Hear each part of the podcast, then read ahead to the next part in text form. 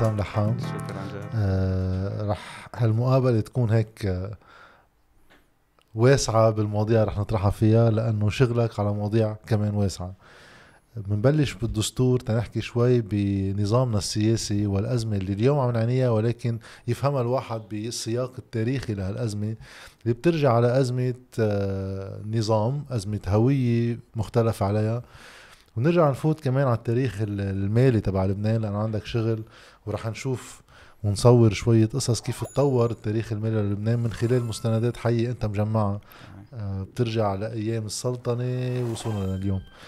حابب بلش من شغلة دائما هيك كنت تطرح عندي علامه استفهام وقتها كنت عم بعمل علوم سياسية.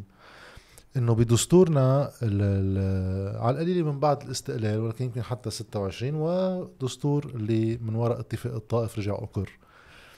في آه واقع سياسي بيعطي شرعية للطوائف واللي هي آه بتحكي باسم اللبنانيين.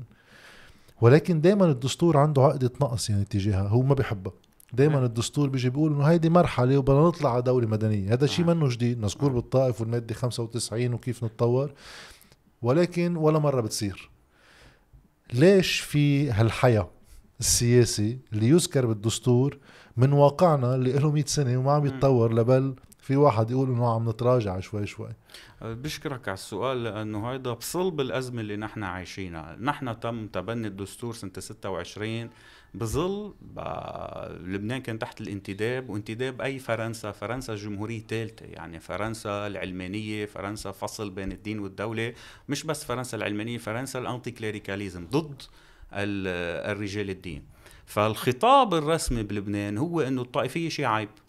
فدائما في pudeur pudeur يعني خفر هذا بالتعبير إنه نحن حيا. لازم حيا خفر لازم نحكي عن طائفيه ندينا فدائما نحن تبنينا نظام طائفي ونحن اللي تبنيناه منا مقتنعين فيه. فهيدي كانت المشكلة الأساسية عنا بلبنان إنه عنا نحن مجتمعنا هو تاريخه طائفي بالقرن التاسع عشر تحديدا يعني الطائفية بمعناها الحديثة نشأت بالقرن التاسع عشر. ومن ميل تاني عنا دستور بيستحي يحكي عن الطائفية السياسية ومثل ما بتشوف إنه الدستور سنة 26 هو دستور علماني جدا إلى أقصى الحدود بيكرس الطائفية بالمادة 95 كان يكرسها بمجلس الشيوخ كان يذكر توزيع المقاعد الشيوخ على الطوائف. وكان يقول إنه هذه مرحلة مؤقتة لحديت ما يتم تحقيق الانصهار الوطني. ففكرة الانصهار الوطني اللي بكررها بعدين ادمون رباط كذا مرة إنه الحل هو الانصهار الوطني. نتخلى عن الفروقات الطائفية الموجودة بلبنان وننشئ كيان قائم على الأمة.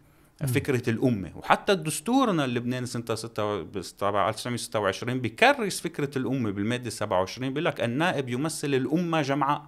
ولا تجوز أن تربط وكالته بقيد أو شرط. اللي بعدها لليوم اللي بعدها لليوم فعندنا النائب بيمثل الأمة بس التصرف تبع النظام السياسي هو إنه النواب بيمثلوا طوائف. مع إنه دستوريا نحن ما عندنا ممثلين لطوائف.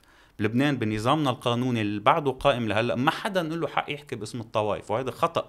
آه عدم مأسسة الطوائف بلبنان. عنا عنا نحن رجال دين ورجال الدين هودول سلطات دينية أنشأ القانون. يعني المفتي البطرك إلى حد ما ما أنشأ القانون تم منح صلاحيات بس المفتي هي القانون أنشأ سلطات دينية ومنحها صلاحيات تمارس حصرا بالأحوال الشخصية فهي ما عندها شرعية سياسية تقدر تحكي باسم الطوائف بالفهم الدستوري للكلمة. والنواب أيضا ما بيمثلوا طوائفهم وعندنا قرار للمجلس الدستوري يعني ناس السنة بيقول إنه الطوائف النواب ما بيمثلوا طوائفهم وإلا كان بيقول عندهم حق النقد إذا اتفقوا نواب طائفة معينة ضد أمر معين بصير عندهم حق النقد على هذا الأمر. بس هذا اللي عم بيصير اليوم. بس هذا مش دستوري. هذا مش دستوري بس هذا معالجته بتتم إنه نكتشف لأنه دغري فتنا على هذا الموضوع نكتشف إنه الطائفية السياسية هي مشكلة بس مش هي المشكلة. يعني الطائفية السياسية تأمين تمثيل للطوائف بقلب مؤسسات الدولة لظروف تاريخية واجتماعية عرفها لبنان والمنطقة كلها مش بس لبنان. هي مشكلة إلى حد ما أنه كيف نعمل الموائمة بين مبدأ المواطنة والمساواة والتمثيل الطوائف فينا نقول إنه نظريا بنفضل نحن دولة بس فيها مواطنين وهيدا كله خطاب فرنساوي يعني الثورة الفرنسية أساسا قامت على الفكرة إنه بين المواطن والدولة ما في أي سلطة intermédiaire خطاب حداثي يعني moderniste. خطاب خطاب حداثوي فرنساوي jacobin يعقوبي إنه الدولة هي سلطة مركزية فقط يوجد مواطنين حتى في تعريف للمجلس الدستوري الفرنسي للمواطنين بيقول إنه les citoyens sont interchangeables يعني نحن أول ما نصير ندخل على الحيز العام ال espace public كل المواطنين بصيروا مثل بعض ممنوع نميز بيناتهم بأي شكل من الأشكال. بينما بأنظمة تانية لا بنقبل يعني الفكرة أي نوع تتعلم من التمييز؟ في في يكون الإنسان عنده انتماءات تانية مش بس انتماءاته كمواطن. في يكون عنده انتماءات آه، آه، جندرية في يكون عنده انتماءات إثنية في يكون عنده انتماءات عقائدية مختلفة بتقبل فيها الدولة. منه منه مش بس العلاقة بتكون حصرية بين المواطن آه، والدولة بس بتقبل فيها كتنظيم سياسي؟ يعني ك إيه بتقبل مش بس تنظيم سياسي بتقبل فيها وبتعطيهم حقوق مختلفة. يعني مثلا حدا بأمريكا بيشتغل بمصنع. إذا هو بينتمي لدين معين بده يصلي بوقت معين بتسمح له الدولة إنه ياخد فرصته بهالوقت تيصلي التشريعات بفرنسا مستحيل. ففرنسا العلمانية الفرنسية هي استثناء. يعني ما حدا علماني مثل بفرنسا. ونحن ورثنا العلمانية الفرنسية إنه الطوائف الطائفية عيب ويجب الغائها وإنه الحل هو الانصهار الوطني. وهيدي المشكلة هلا بغض النظر عن هذا التوصيف هل نحن معه أو ضده إيه يجب الغائها أو لا عندها بعد سياسي خطير جدا. وهذا ما بينتبهوا بالنسبة لي بعتبره ما بينتبهوا له اللبنانية. إنه هذا الخطاب إنه يجب إلغاء الطائفية السياسية لما نكرره بيؤدي إلى شرعنة سلطة الزعماء. كيف؟ الزعيم بيجي بيقول لنا الزعماء اللي هن شيء مش دستوري. وممارستهم كلها ممارسة غير قانونية وقائمة على الفساد والميليشيات والمحاصصة والزبائنية والولاء للخارج. بيجي بيقولوا لنا إذا نحن عم نتصرف بهالشكل هاي من وراء الطائفية. ف... والحل هو إلغاء الطائفية السياسية يعني خطاب إلغاء الطائفية السياسية وخطاب الزعماء.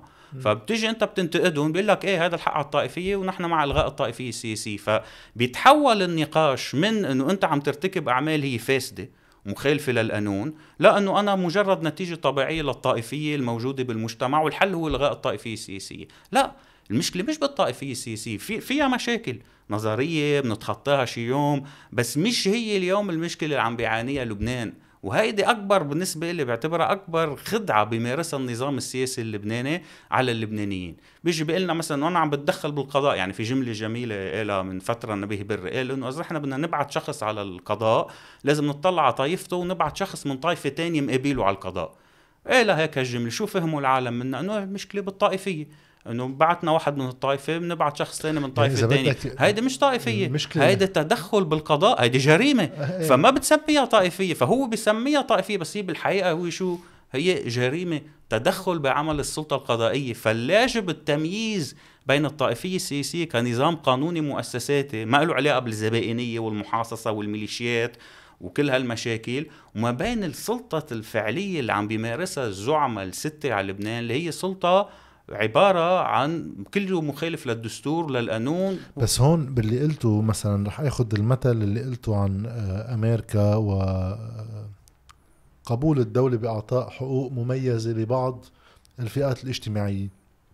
بالمقارنة مع واقعنا بصير المشكل الفعلي مش بوجود جهات بدها تاخد حقوق متميزة عن غيرها ولكن بأنه هالحقوق اللي بيعطيك إياها هي الدولة مم. وهي بتحدد لها حدودها صحيح. المشكلة هي مين بيعطي الحقوق بلبنان صحيح. ومرجعية مين هي اللي صحيح. بتقرر؟ مشان هيك مشان هيك الدولة بلبنان هي دولة مدنية. حضرتك جاوبت هلأ على القسم الثاني يعني كان بدي أقوله. بيقول لك إنه الحل بلبنان هو الدولة المدنية. ما كيف ما لبنان هو هلأ دولة مدنية؟ وأكثر دولة مدنية بالعالم العربي. والجواب كيف هو دولة مدنية؟ قلته الطوائف بلبنان هي مش موجودة بالمعنى القانوني إلا باعتراف الدولة فيها. يعني في قرار شهير 60 ال آر طلعه المفوض السامي سنة 1936 اللي هو نص مهم جدا ومنسي يعني اللبنانيين ما بيعرفوه لحد ما. هو أول شيء بيقول لك شو الطوائف بيقول لك الطوائف اللي نحن بنكررها يعني روم وموارنة هو هذا النص اللي بيعترف فيها. بيقولوا إنه هيدي الطوائف بيسميها الطوائف التاريخية ما فيها تكون موجودة إلا إذا اعترفت فيها الدولة. ثانيا بيقول إنه اللبنانيين لهم حق يغيروا طائفتهم ينتقلوا من طائفة لطائفه لهم حق يكونوا بلا طائفة ما يكون عندهم أي انتماء طائفي ولهم حق يأسسوا طائفة اسمها طائفة الحق العام. هن بيأسسوها الشخص اللي بده بيأسسها حسب حريته لم العقيدة. تطبق يعني. إيه لم تطبق شيء تاني شيء سياسي. بس البنية الهيكلية القانونية تبع الدولة اللبنانية أول شيء بتعترف بسيادة الدولة التشريعية. الدولة بس هي بتشرع وهي منحت استثناءات للطوائف تتمارس تشريعات معينة. بالاحوال الشخصية ومختلفة. يعني كل استثناء منحته كل طائفة عندها استثناء بيختلف عن الثاني مش هو ذاته. يعني الأحوال الشخصية تبع الطائفه المسيحية أقل اتساعا من الأحوال الشخصية الإسلامية مثلا. مم. فمنا هي ذاتها ومنحت عبر فترات مختلفة مش نفس الفترة. ثانيا والأهم إنه الطوائف تشريعاتها منا نافذة إلا بالقدر اللي بتسمح فيه الدولة.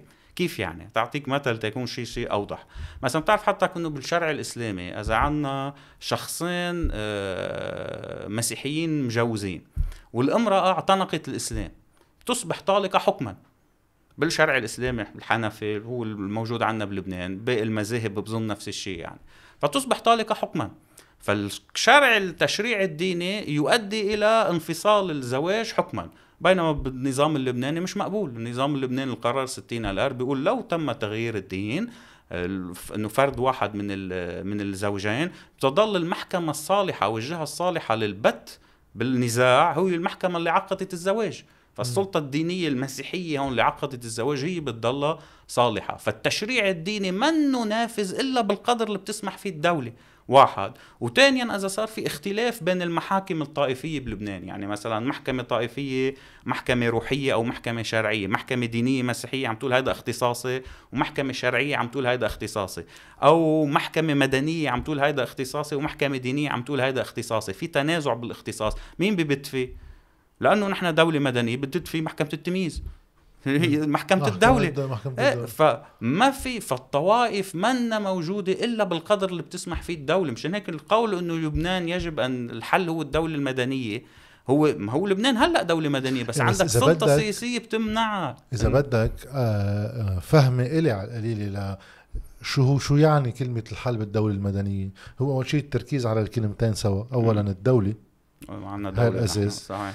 ثانيا استعادة مدنيتها بالممارسة، أه، صحيح. يعني لأنه إيه نحن منا بنظام ديني. صحيح. والتشريع أساسه الشعب مش أي جهة دينية. يعني السيادة هي للشعب السيادة أو للامه اللي هو شيء مختلط صحيح. ومتنوع. والتشريعات هي وضعية منا تشريعات منزلة. صح. فاستعادتها بالممارسة يعني مثلا صحيح. في واحد يعطي أمثلة هلأ عن الفيتوات الطائفية اللي بتسقط على القضاء وعلى الدستور وعلى كل شيء.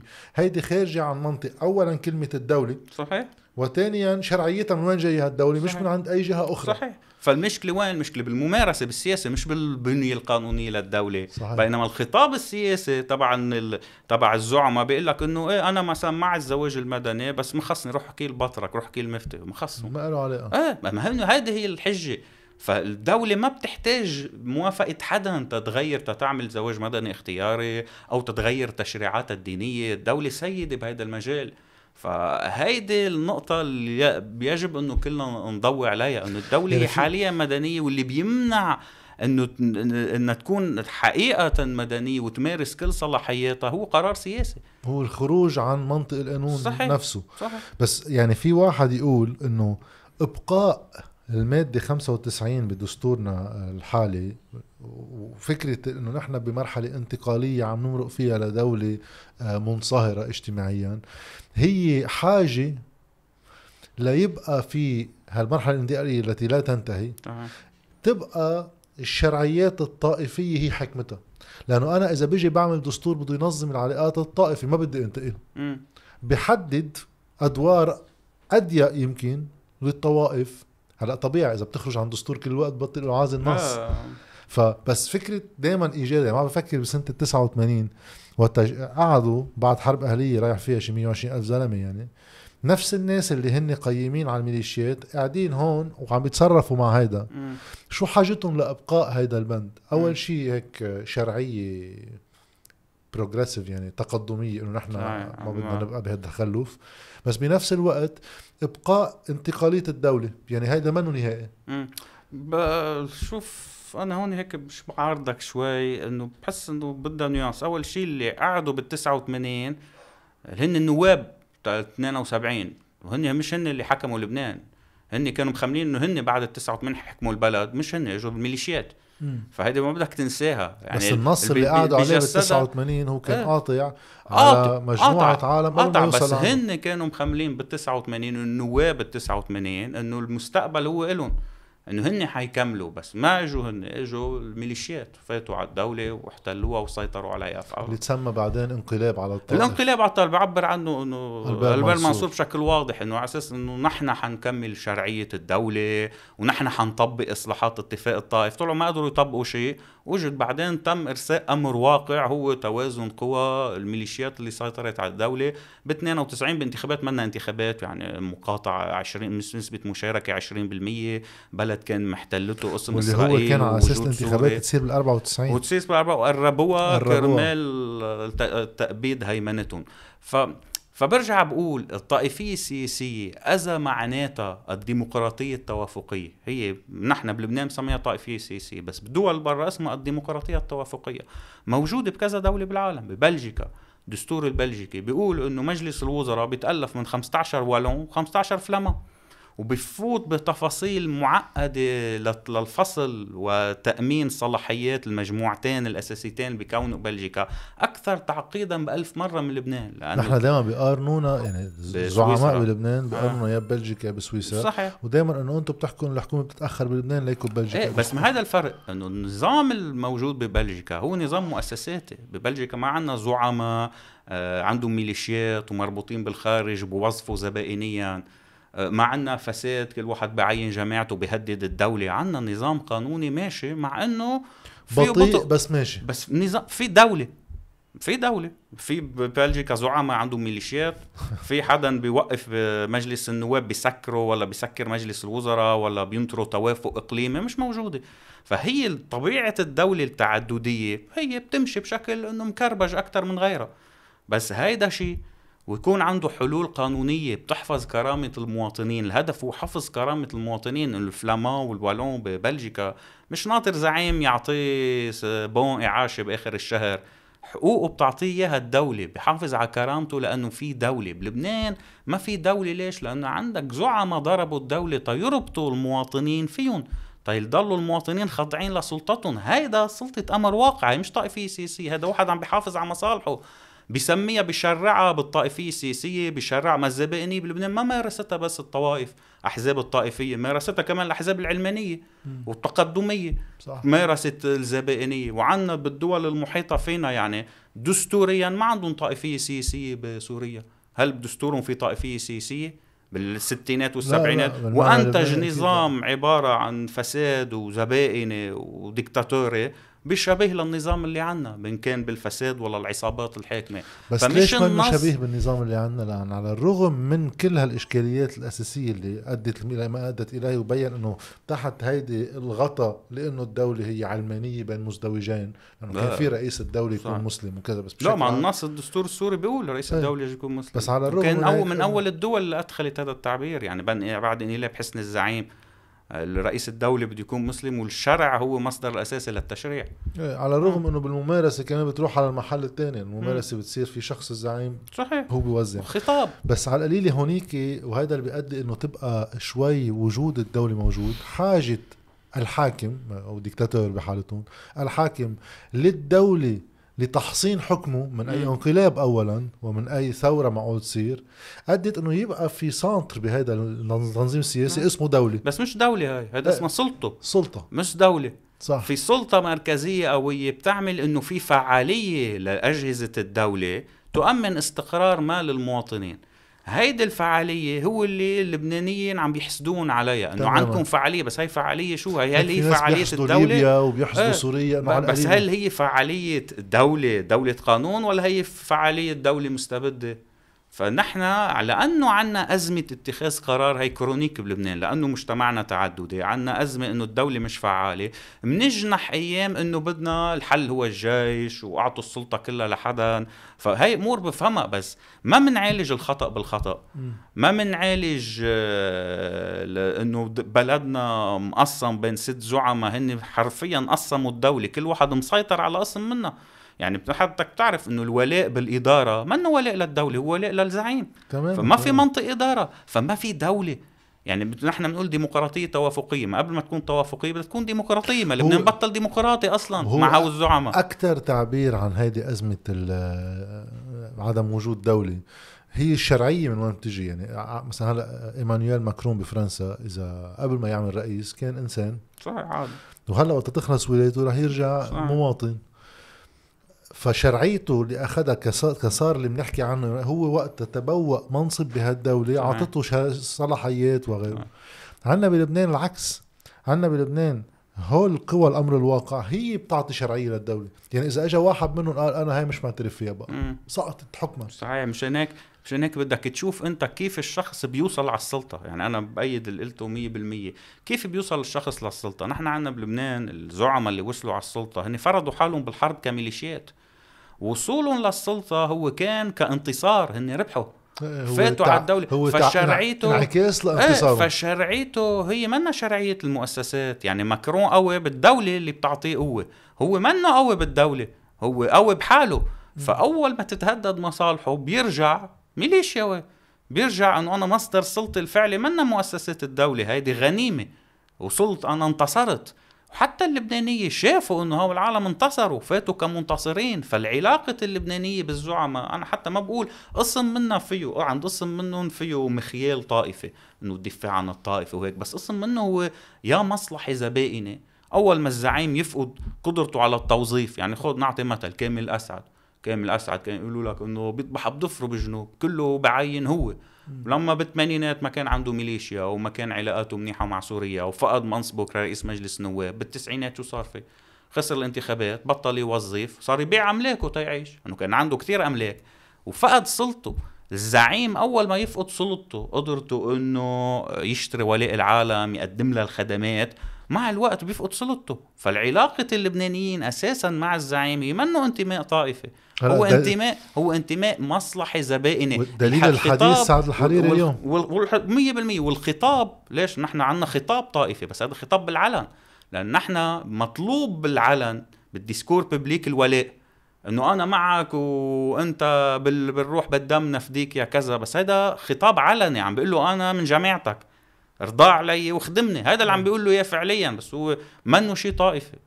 يعني حط على جنب إنه الطائفية بحد ذاتها منا الدين يعني الدين هي إيمان والطائفية معطى اجتماعي تاريخي يعني نشأ بالقرن التاسع عشر. يعني حتى. إنسان في يكون طائفي ومنه متدين في يكون مش فرقانه معه الدين من أساسه. وأغلبهم هيك. وأغلبهم هيك. تشوف إنه الطائفية هي شو انتماء سياسي. إيه. الانتماء السياسي ليه؟ كيف بيتعزز؟ بيتعزز لما ما يكون في دولة. لما يكون في دولة فيها مؤسسات فعالة بخف الانتماء السياسي للزعيم. فأفضل طريقة يعني هيدي حقولها بس العالم منا كتير شعبية نظرا للخطاب الطاغي بضرورة إلغاء الطائفية السياسية. أفضل طريقة كانت لمحاربة الطائفية اللي هي شيء اجتماعي. هي كانت الطائفية السياسية. كيف يعني؟ يعني أنا بمنع طائفية طائفية المؤسسية. المؤسسية اللي هي شو معناتها؟ معناتها منع إنه la politisation des clivages تسييس الخصومات. إنه أنا في عندي خصومة طائفية بدي أمنع تسييسها. تيكون نحكي قصص تانية اقتصاد اجتماع حقوق. كيف بمنع تسييسها؟ بعمل تمثيل للطوائف بيضمن لها حقوقها. وخلص بقاش في خطاب بالانتخابات أو خطاب إنه أنا حقوقي منتقصة ومهضومة. بس ما مشكلتي أنا مع هيدي المقاربة إنه وقت تعمل هالمقاربة م. اللي هي نظريا صحيحة أنت تلقائيا بدك تخلق معيار لهالكليفاج إنه كيف الت... مشان هيك فهون بيرجع الزعيم. مع لا. بحلفه مع جماعة مين؟ مؤسسه دينيه يجي يقول لك أنا هي حدودي صحيح بالنظام. لكن أول شيء هيدا تصرف سياسي لتيزيد سيطرته. ثانيا بتشوف إنه الزعماء هن اللي بيأدوا إلى التحريض الطائفي. تماما. يعني الزعيم يعني الطائفية السياسية الفعلية أو المؤسساتية مثل عم تقولها هي هدفها إنها تحارب الزعيم تمنع وجود شخص اسمه زعيم له دوره. تحد له دوره. فبدك تفرجي بغض النظر أنا معها أو ضدها بحبها نظريا بفضل إني ألغيها. okay. بس تتحارب النظام اللبناني الفعلي اليوم بدك تقول له أنا الطائفية السياسية منحلها. بس بلاك فل أنت أول شيء ونحن بنعرف نحلها. إنه خيي بده يكون في اثنين موارنه اثنين سنة اثنين شيعة واحد روم. okay مشيها مرحليا هاي بس أنت فل. يعني بعطيك خيار بسيط جدا. أنت شو أحلى لك جاد؟ تلغي الزعماء وسلطتهم الزبائنيه وسيطرتهم على مؤسسات الدولة ولا تلغي الطائفيه السياسية؟ يعني بيجتمع مجلس النواب بصوت على قانون دستوري بيلغي التمثيل الطائفي في مؤسسات الدولة. شو الأحلى؟ أكيد الأفضل تاني خيار. السؤال بيصير هل تاني خيار متاح؟ يعني أنا بقصة قصدك أول خيار الزعماء. إيه، إلغي الزعماء. آه. بفضل تاني خيار إنه يصير في عندهم أدوار محددة. وترجع الدولة هي بتحدد لكل آه. طائفة شو عندها وشو ما عندها من دون ما يجي حدا من برا. بس بصير السؤال هل الشرعية الطائفية اللي هي اجتماعية يعني حقيقة. قد ما اجت من السلطة صح؟ أنا أنا يعني رأيي الشخصي إنه الطوائف هي الإجر الخارجية على الأرض اللبنانية. لأنه فيها هيك شيء. انشاء تاريخيا في كتير تداخل بين الخارج والطوائف. ولكن بالفعل بالممارسة وقت تبقى 200 سنة هالقصة. بصير في بالعقلية قناعة بوجودها وبصير السلوك الفردي يتأثر بأفكار جاية من هون. طيب. السؤال بصير أنا اليوم إذا بدي أكون قوة معارضة كيف بتعامل مع هالشي؟ هل أنا بروح باتجاه إنه تعالوا تنحدد أدوار للطوائف؟ دستوريا يلتزم فيها الزعيم أم تعال تنشيل فكرة الطائف كلها سوا ويصير في عنا تساوي بين المواطنين ودولة مدنية؟ أنا ما عندي مشكلة ولا وحدة من الاثنين. السؤال هو بالممارسة السياسية شو هو أنا الأقدر عليه؟ إذا أنا بدي إجي أقول لأنه آخر شيء تروح على هاي أما هاي بدك قوة سياسية تجي من براتهم وتقريبا مش ضروري تفرضها بس تخلق نوع من ديناميك سياسي مختلف معقول يوصلني لهون أم لهون؟ كيف بقدر أخلق قوة سياسية تقدر تقارع هولي وشرعياتهم الشعبية الموجودة وتاخد النظام على محل هون؟ إذا بتبنى الخطاب تاعه تنحدد حقوق الطوائف رح فوت بملعب أنا رب ربك بيعرف يطلعني منه. وأنا وقت أنا إجي أقول لهم بدي رجع دولة مدنية والدولة هي على سبيل الاستثناء بتعطي الطوائف ما ترتقيه منيح للمجتمع. عم جرب أطر مجموعة من الناس بمعركة سياسية ما بيقدروا يتدخلوا لا سلطة دينية ولا سلطة سياسية تقول لهم لا مش هيك المسيحية بحق لهم مش هيك السنة بحق لهم هيك. صحيح. فهو براغماتيزم سياسي تيسمح لي أخلق قوة سياسية. وأنا أنا هذا معه 100% أنت عم توافقني الرأي هون إنه نحن أول شيء الدولة هي مدنية وهي مخطوفة. يعني تماماً. كل لبنان هو اليوم مخطوف. تماماً. الشعب اللبناني مخطوف من الزعماء. وهي الدولة كاليات لفصل الخلاف بقلب المجتمع والدفاع عن المجتمع هي أساسا مخطوفة بيد الزعماء. فأفضل طريقة تتحاربهم هنك بس إنك تفصل مفهوميا إنه نحن في يكون عنا شيء اسمه طائفية سياسية. شو ما كانت؟ كيف ما كانت؟ مش ضروري هاي اللي بنعرفها اليوم. يعني رئيس الجمهوريه ماروني نص هيك. هيدي بالتفصيل في يكون عنا شيء اسمه التمثيل ما الوجود ما للطاف بقلب مؤسسة الدولة. مش ضروري يكون عنا زعماء. فالعالم عم بيعملوا خلط وتماهي ما بين الزعامة اللي هي شيء مش ديمقراطي كليا نشأت خلال الحرب وأصلا ما طول عمرنا عنا زعماء بهالشكل. يعني الأربعينات والخمسينات ما كان عنا الزعماء اللي عنا هن مثل ما يعرفوا اليوم. وأصلا الزعامة اللي عن كانت موجودة باليوم بالأربعينات والخمسينات والستينات أصلا منها كان متعدد الطوائف. يعني كميل شمعون أساسه قبل ال 58 كان بالكليانتيل تبعه في عالم من كل الطوائف. هو مش من واحدة. الجبهة الاشتراكية. واصل منها فؤاد شاب كان في يعمل هيك بس رفض يعمل هيك. فؤاد شاب كان عنده أتباع ومن كل الطوائف محيطين فيه بس رفض يعمل زعيم. وكمال جنبلاط كان هيك بأوله. كان مؤيدينه وكانوا من كل الطوائف. فالزعيم اليوم تغير كليا. كلمة زعيم اتطورت. حص- صارت شيء- 15 سنة حرب وفوقها 30 سنة من هيمنة الزبائنيه شو صار عندك؟ صار عندك الزعيم هو كارتيل. يعني ممنوع أنت أنا إذا كنت بالأربعينات حصرية. وإذا أنا بالأربعينات والخمسينات بدي منصب من الدولة. ما أعطيني أحد زعماء طائفتي بروح عن زعيم تاني. هلا بلبنان إذا بتروح عن زعيم طائفه بيعرفك مش من طائفته بقول لك روح عن زعيم طائف طائفة الثاني لو هو خصمه. تشوف اني كيف حلفاء بقول له لا أنا ما بخدمك بهالأمور بخ- بخدمك. روح عن شخص تاني. فالزعامة صارت كارتيل حصرية مهيمن على شخص كمان صارت عنيفة. يعني هدول ميليشيات بالأربعينات والخمسينات ما كانوا ميليشيات. كانوا وجهاء اجوا من الظواهر نزلوا على بيروت ب 58 وكذا. صح ب 58 ما هي 58 هو مؤسس نظامنا الفعلي يعني نظامنا الفعلي الحالي الفوندمان هيستوريك تبعه هو 58 فؤاد شاب يعني هيدي النظرة المثالية عن فؤاد شاب أنا دائما بنتقدها بالرغم من إيجابياته لفؤاد شاب بس فؤاد شاب هو اللي أسس إنه الزعماء اللي عملوا الحرب الأهلية ب 58 بدل ما يفوتوا على الحبس عمل لهم قانون عفو فوتهم على الحكومات. حكومات الوحدة الوطنية نشأت على أيامه. هيدي اليوم اللي صارت شيء بنعتبرها كارثة. هو اللي أنشأها بس ما كانت بمساوئ اليوم لأنه ما كان الوضع الإقليمي معقد مثل هلأ. الفرق إذا بدك هو آه، صلاحيات رئيس مرجعية الدولة. ما هي؟ مرجعية الدولة اللي بيحكي عنها مايكل جونسون بال Class and Client in Beirut بيقول لك إنه فؤاد شهاب قدر يحقق شيء اسمه استقلالية الدولة ال autonomie تبع الدولة والإدارة. قال لهم للسياسيين خذوا مجلس وزراء خذوا مجلس نواب هو وزع لهم وزع لهم مغانم أنتم شو بدك؟ أي وظيفة لهيدا لهي وزع لهم بس كله كان يقطع عبره. إيه، بقي في محل القرار. بقى في محل القرار. عندك إدارة ملكه والجيش بإيده حافظ بس سمح لهم يفوتوا فتح لهم الباب.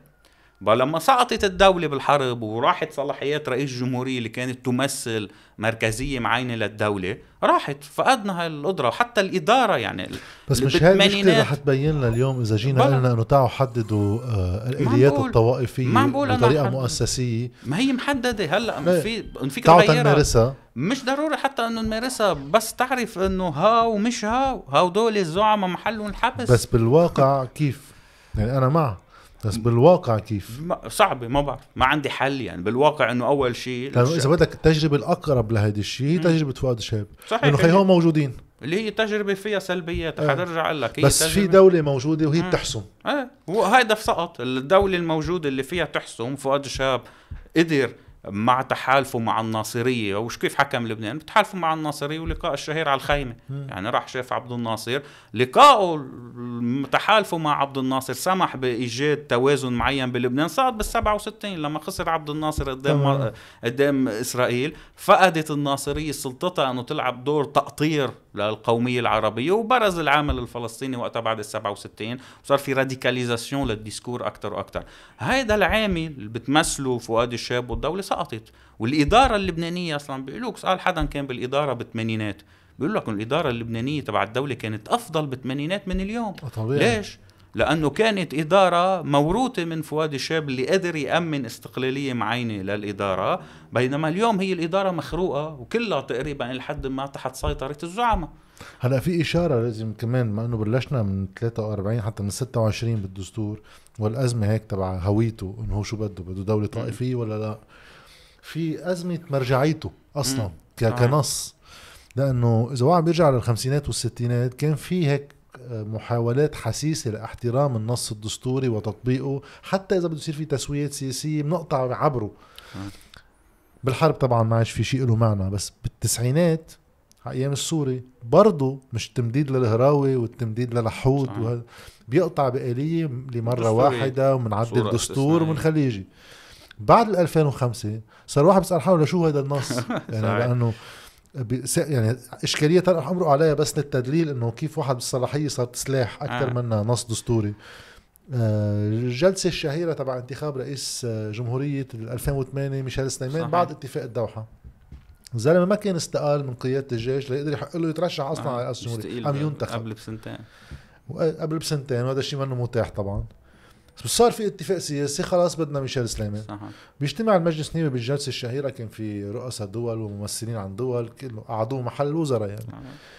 آه طلع أحد النواب وقتها الرئيس حسين الحسيني قال لهم بس هيدي نحن متفقين رح ننتخب ميشيل سليمان وما بتصور في معارضة والتلتين موجود. تعالوا تنعمل تعديل دستوري نعدل الدستور. تاني حق له ينتخب لأنه هيك هيك متفقين مش رح تعمل مشكل. كان جواب رئيس المجلس لا. ال ال شو قال الاتفاق الوطني أهم من الدستور. صحيح. وهلأ الشعب ممثلا بالمجلس كله بده ميشيل سليمان بلا الدستور. صحيح. ساعتها أنت اليوم مثلا واحد بيسألك إذا عم تعلم هالمادة إنه هذا الدستور إذا الدولة تعلن ممثلي الدولة يعلنون إنه في شيء أهم منه ما بدنا نلتزم فيه. شو شو مرجعيته هذا؟ سؤال ضخم يعني بس خليني احاول فكفكه قد ما فيي أول شيء شكل نظري جدا. الخرق مادة دستورية آه، أو خرق حالة مادة قانونية بتضل الماده القانونية فاليد هيك بيشرحها كلسن من ميزة القانون النورماتيف كل شيء نورماتيف قانوني إنه في عندك أنت قانونية هي طبيعية. مثلا قوانين الطبيعة. بنستعمل تعبير قانون الطبيعة. قانون الطبيعة ما فيك تخرق. هذا زدت شيء حيوقع. حكما. القوانين الوضعية البشرية هي ميزتها إنه فيك تخرقها. بس شو ميزتها كمان؟ إنه لو خرقتها بتضل قانون. فخرق مادة مش يعني إنه بطلت آه، صارت المشكلة سياسيه بس بعدها مادة قانونية المهم تيفرجينا إنه القانون بيوضع مبدأ. منشوف لو ما حدا عم يحترم هالمبدأ منشوف قديش عم بيخالفوا هذا المبدأ. يعني فينا نستعمله كمان مش إني بس عم بيخرقوه فينا نستعمله طريقة. لإد- مادة مرجعية لادانتهم تتشوف تاني شيء بال- بالقانون يعني هذا واحد حلو يضوي عليه. المواد القانونية عادة هي مواد قسم كبير منها اعتباطي. يعني إنه أنت ليش لازم تسوق على اليمين وما تسوق على الشمال؟ ليش عقوبة هاي الجريمة خمس هلا هيدي سنين؟ هيدي مش كتير اعتباطية لا، مرة بحثت عنها. لا أنا أغلب الناس آه. آه، يمنوية مش آه. فشلوية. أنا حطت الفيتاس على اليمين. صح بس هذه بيعطيها كارل شميت يعني أو آه. أوليفييه بو بيشلحها شو بيقول لك؟ شو فكرته الأساسية؟ فكرته الأساسية إنه okay، ليش هالعقوبة خمس سنين مش أربع سنين ونص حبس مثلا؟ الهدف بالقانون عادة إنه يكون في توقع. بغض النظر شو هلا في قوانين مهم إنه مثلا ممنوع القتل ممنوع السرقة. للحفاظ معين على التضامن الاجتماعي بيشرحها ليون دوغي إنه القانون هو نتيجة التضامن الاجتماعي مشان هيك ضروري. بس عندك أنت قوانين هي بطبيعتها بمجالها فيها بعد اعتباطي بس هدفها شو؟ التوقع. ما بيهمني أنا. بريفيزيبيليتي ما بيهمني أنا العقوبة أربع سنين ونص ولا خمسة ولا بسوق على اليمين وسوق على الشمال. بيهمني يكون في عقوبة بيهمني يكون في قرار. تعرف أنا شو راح يصير. فعنا بالدستور اللبناني المشكلة مش إنه عم يخرقوه المشكلة إنه بقاش فيه توقع. يعني مثلا مثل الجلسة اللي صارت آه، من كم يوم تبع كيف يحسبوا الغالبية المطلقة. إنه. هل هي 165 128 ولا 61 59 59 من 117 هلا ما في شيء بالطبيعة بيقول لك كيف تحسب الغالبية المطلقة. هلا بتاريخ لبنان والمنطق الدستوري والممارسة بتقول لك إنه الغالبية المطلقة هي ثابتة ما بتتغير بتضل 65 بغض النظر عن الاستقالات والوفيات. لأنه الدستور بيقول إنه وقت يصير في استقالات وفيات المفروض هي تظبطها فبالمبدأ هو بده. يتعامل مع 128 صحيح بس هيدا بس الواقع القانون ما شيء بالطبيعة ما قانون طبيعي. ففي دولة يكون عندها اجتهاد يختلف عن الثاني بس مش مهم قررنا أنه الغالبية المطلقة هي دائما ثابتة ولا بتتغير المهم هو التوقع. لبنان الممارسة فيه إنه. التوقع هيك حيصير. أنا كيف بنظم حل؟ شو من من تعاريف السلطة الاعتباطية؟ شو كيف تعرف أنت بسلطة اعتباطية ولا استبدادية؟ بعلاقتك مع الإدارة بتروح على الإدارة ما بتعرف معك وراءك ما بتعرف شو رح يصير لك. آه. شو ما تحضر حيطلع لك جواب إنه ناقصك شيء ولا ما في. شيء إيه شو تعال بكرة يعني أنت ما في prévisibilité توقع بعلاقتك مع الدولة ومع السلطة. دائما في مجال لاعتباطيه اللي بإيده السلطة. هون المشكلة شفت مش إنه اللي الغالبية 65 ولا 59 ما في شيء بالطبيعة بيقول 65 المشكلة ما فيش بس توقع. اعتمد وحدة منه إيه، وخليني كل مرة بده يصير هيك بصير. هيك. فعنا نحن هيدي ما في توقع. فبال 2016 نبيه بري حسبها دائما ثابتة 65 هلأ غير رأيه. أي بأي حادثة؟ بالانتخابات ميشيل عون بانتخاب آه. آه. ميشيل عون بال 2016 كان حتى بتعرف إنه في 128 نائب في نائب مستقيل كان روبير فاضل. صارت 127 غالبيه الثلثين من 108 من 128 26 نائب هي 86 نائب من مجموع أعضاء مجلس النواب. وغالبيه الثلثين من 127 هي 85 نائب من مجموع أعضاء مجلس النواب. سالوا تمام. إنه كيف نحسب الغالبية؟ قال لهم الغالبية تؤخذ على حساب مجموع أعضاء مجلس النواب القانوني وهي 86 وثابتة. فبال بال 2016 لأنه عنده مشكلة مع ميشيل عون بده يعلي له الغالبيه قد ما بده التلتين صارت الغالبيه ثابتة. بال 2000 وهلا لأنه عنده مشكلة تانية طيب كمان غيرها. بيرجعوا دائما لانتخاب بشير جميل؟ وقتها كان في نواب لا، لا، ووقتها انتخاب ماشي بالثمانينات. صار في استثناء لأنه أنت عندك حرب. ومجلس نواب مدد ولايته كذا مرة وما قدرت تعمل انتخابات فرعية ولا انتخابات عامة. وفي نواب عم بيموتوا أو اللي انتخبوا رؤساء جمهورية بيفقد مقعده. فبقاش فيك تأمن نصاب. لمجلس نواب لأن نصاب مجلس نواب هو كمان الغالبية المطلقة يعني 99 كانوا 50 بقاش فيك تأمن أيام حتى نصاب بسهولة تقدر مجلس نواب يشرع قوانين عادية. تبنوا تشريع تحت الظرف تبنوا القاهر. تبنوا شرح استثناء وفدال هو اعطاهم وقتها الفتوى إنه الغالبية المطلقة تحسب على عدد النواب الأح... الأحياء. بس هيدي فقط خلال الحرب. وكيف اصروا هن يكون خلال الحرب؟ بال 1990 صوتوا على قانون لكل نسيه يعني. بيقول إنه الغالبية المطلقة تحسب على على عدد أعضاء النواب الأحياء ريثما يتم إجراء انتخابات. أول ما نعمل انتخابات عامة اللي صارت ب 92 يلغى هذا القانون آه. فعم نرجع للتفسير إنه الغالبية المطلقة هي ثابتة. بس مثل ما شفت الهدف هو يكون في توقع. السلطة هي توقع. هي أحلى شيء بالتوقع بنفس الموضوع يعني كمثل. آه عندنا هلأ آه بين اللي استقالوا وبين اللي توفوا 10 نواب 11 11 آه خلي المجلس منهم وما في ست أشهر قبل الانتخابات صحيح. فلازم يعملوا. بعد شهر. انتخابات ما. بيعملوها ما عملوا هلأ قبل صاير شيء أحلى بعد إنه آه أيام الاغتيالات بال 2005 6 7 8 صار يغتال نواب. وفي منهم ماتوا طبيعيا يعني آه ما بيعملوا انتخابات بس في يمكن بعد اغتيال النائب وليد عيدو. جمعون كل اللي من قبل يعني. عملوا لهم انتخابات. صحيح. هيدي هيدي عدم التوقع المطلق يعني صحيح فيهم يعملوها اللي آه، بدهم فيهم ما يعملوا. آه، اعتباطية بتسمح لهم. ما هيدي الخرق يعني مثل ما قلنا الزعماء بلبنان بيعتبروا إنه توافقهم هو normatif normatif إنه هن شو بيتفقوا عليه هذا أعلى من الدستور هو القانون. صار عندهم هذا الادعاء. تحديدا عند رئيس مجلس النواب لأنه صار له 30 سنة ما عنده حدا يواجهه أصلا. مين بعد بيقدر يواجهه بمجلس النواب دستوريا بالحجج ما في حدا. مجلس النواب اليوم يعني بنشوفهم نصهم ما بيعرفوا كيف يقروا قانون أصلا يعني. آه، أساسا؟ فيك تقرأ القوانين اللي عم آه، بيشرعوها. حتى مستواها قديش تدنى مع إنه عندهم موظفين بمجلس النواب اللي ورثهم من أيام حسين الحسيني. هن اللي بعدهم بيعملوا شغل حلو. يعني في موظفين بمجلس النواب من الثمانينات. بس عم نخسرهم. آه عم نخسرهم. وهلأ في عنا يعني هيمنة على مجلس النواب تحول لغ... لا مؤسسة. صار أنا. قريت عن دراسة معمولة عن المستوى التشريعات واختلافها بين ما قبل الحرب وهلأ يعني. بعد ال 2005 آه تم التلديد على أول شيء على المستوى اللغوي مم. يعني الاخطاء اللغوية الهائلة بالقوانين اللي ايامات بتعمل لك مشاكل بالتطبيق لأنه أيام الغلطة اللغوية بتكون مش قصة حمرنه آه. يعني بصير واحد بعدين يفسرها صحيح آه وتاني شغلة في شيء كتير بسيط إنه أنت وقت أي قانون بتشرعه أنت حكما يا عم تعدل لك كم قانون يا عم تلغي قانون.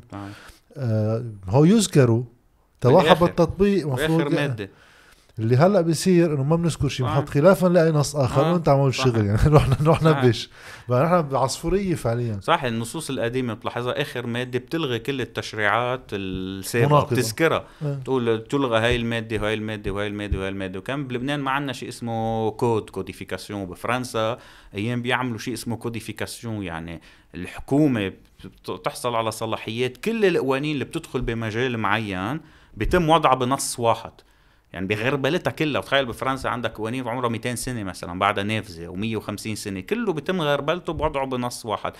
الاعتباطية هو شكل من أشكال الحكم الاستبدادي. مم. عدم الغموض يعني مشهورة الجملة اللي قالها نابليون لما كانوا عم بيعملوا له دستور. بي سي اس بيقولوا إنه هو كان عم بيعمل له دستور لما استلم الحكم بال 1999 عمل انقلاب واستلم الحكم بفرنسا. عم بيعملوا له دستور قال له نخليه يكون دستور غامض وقصير. كور.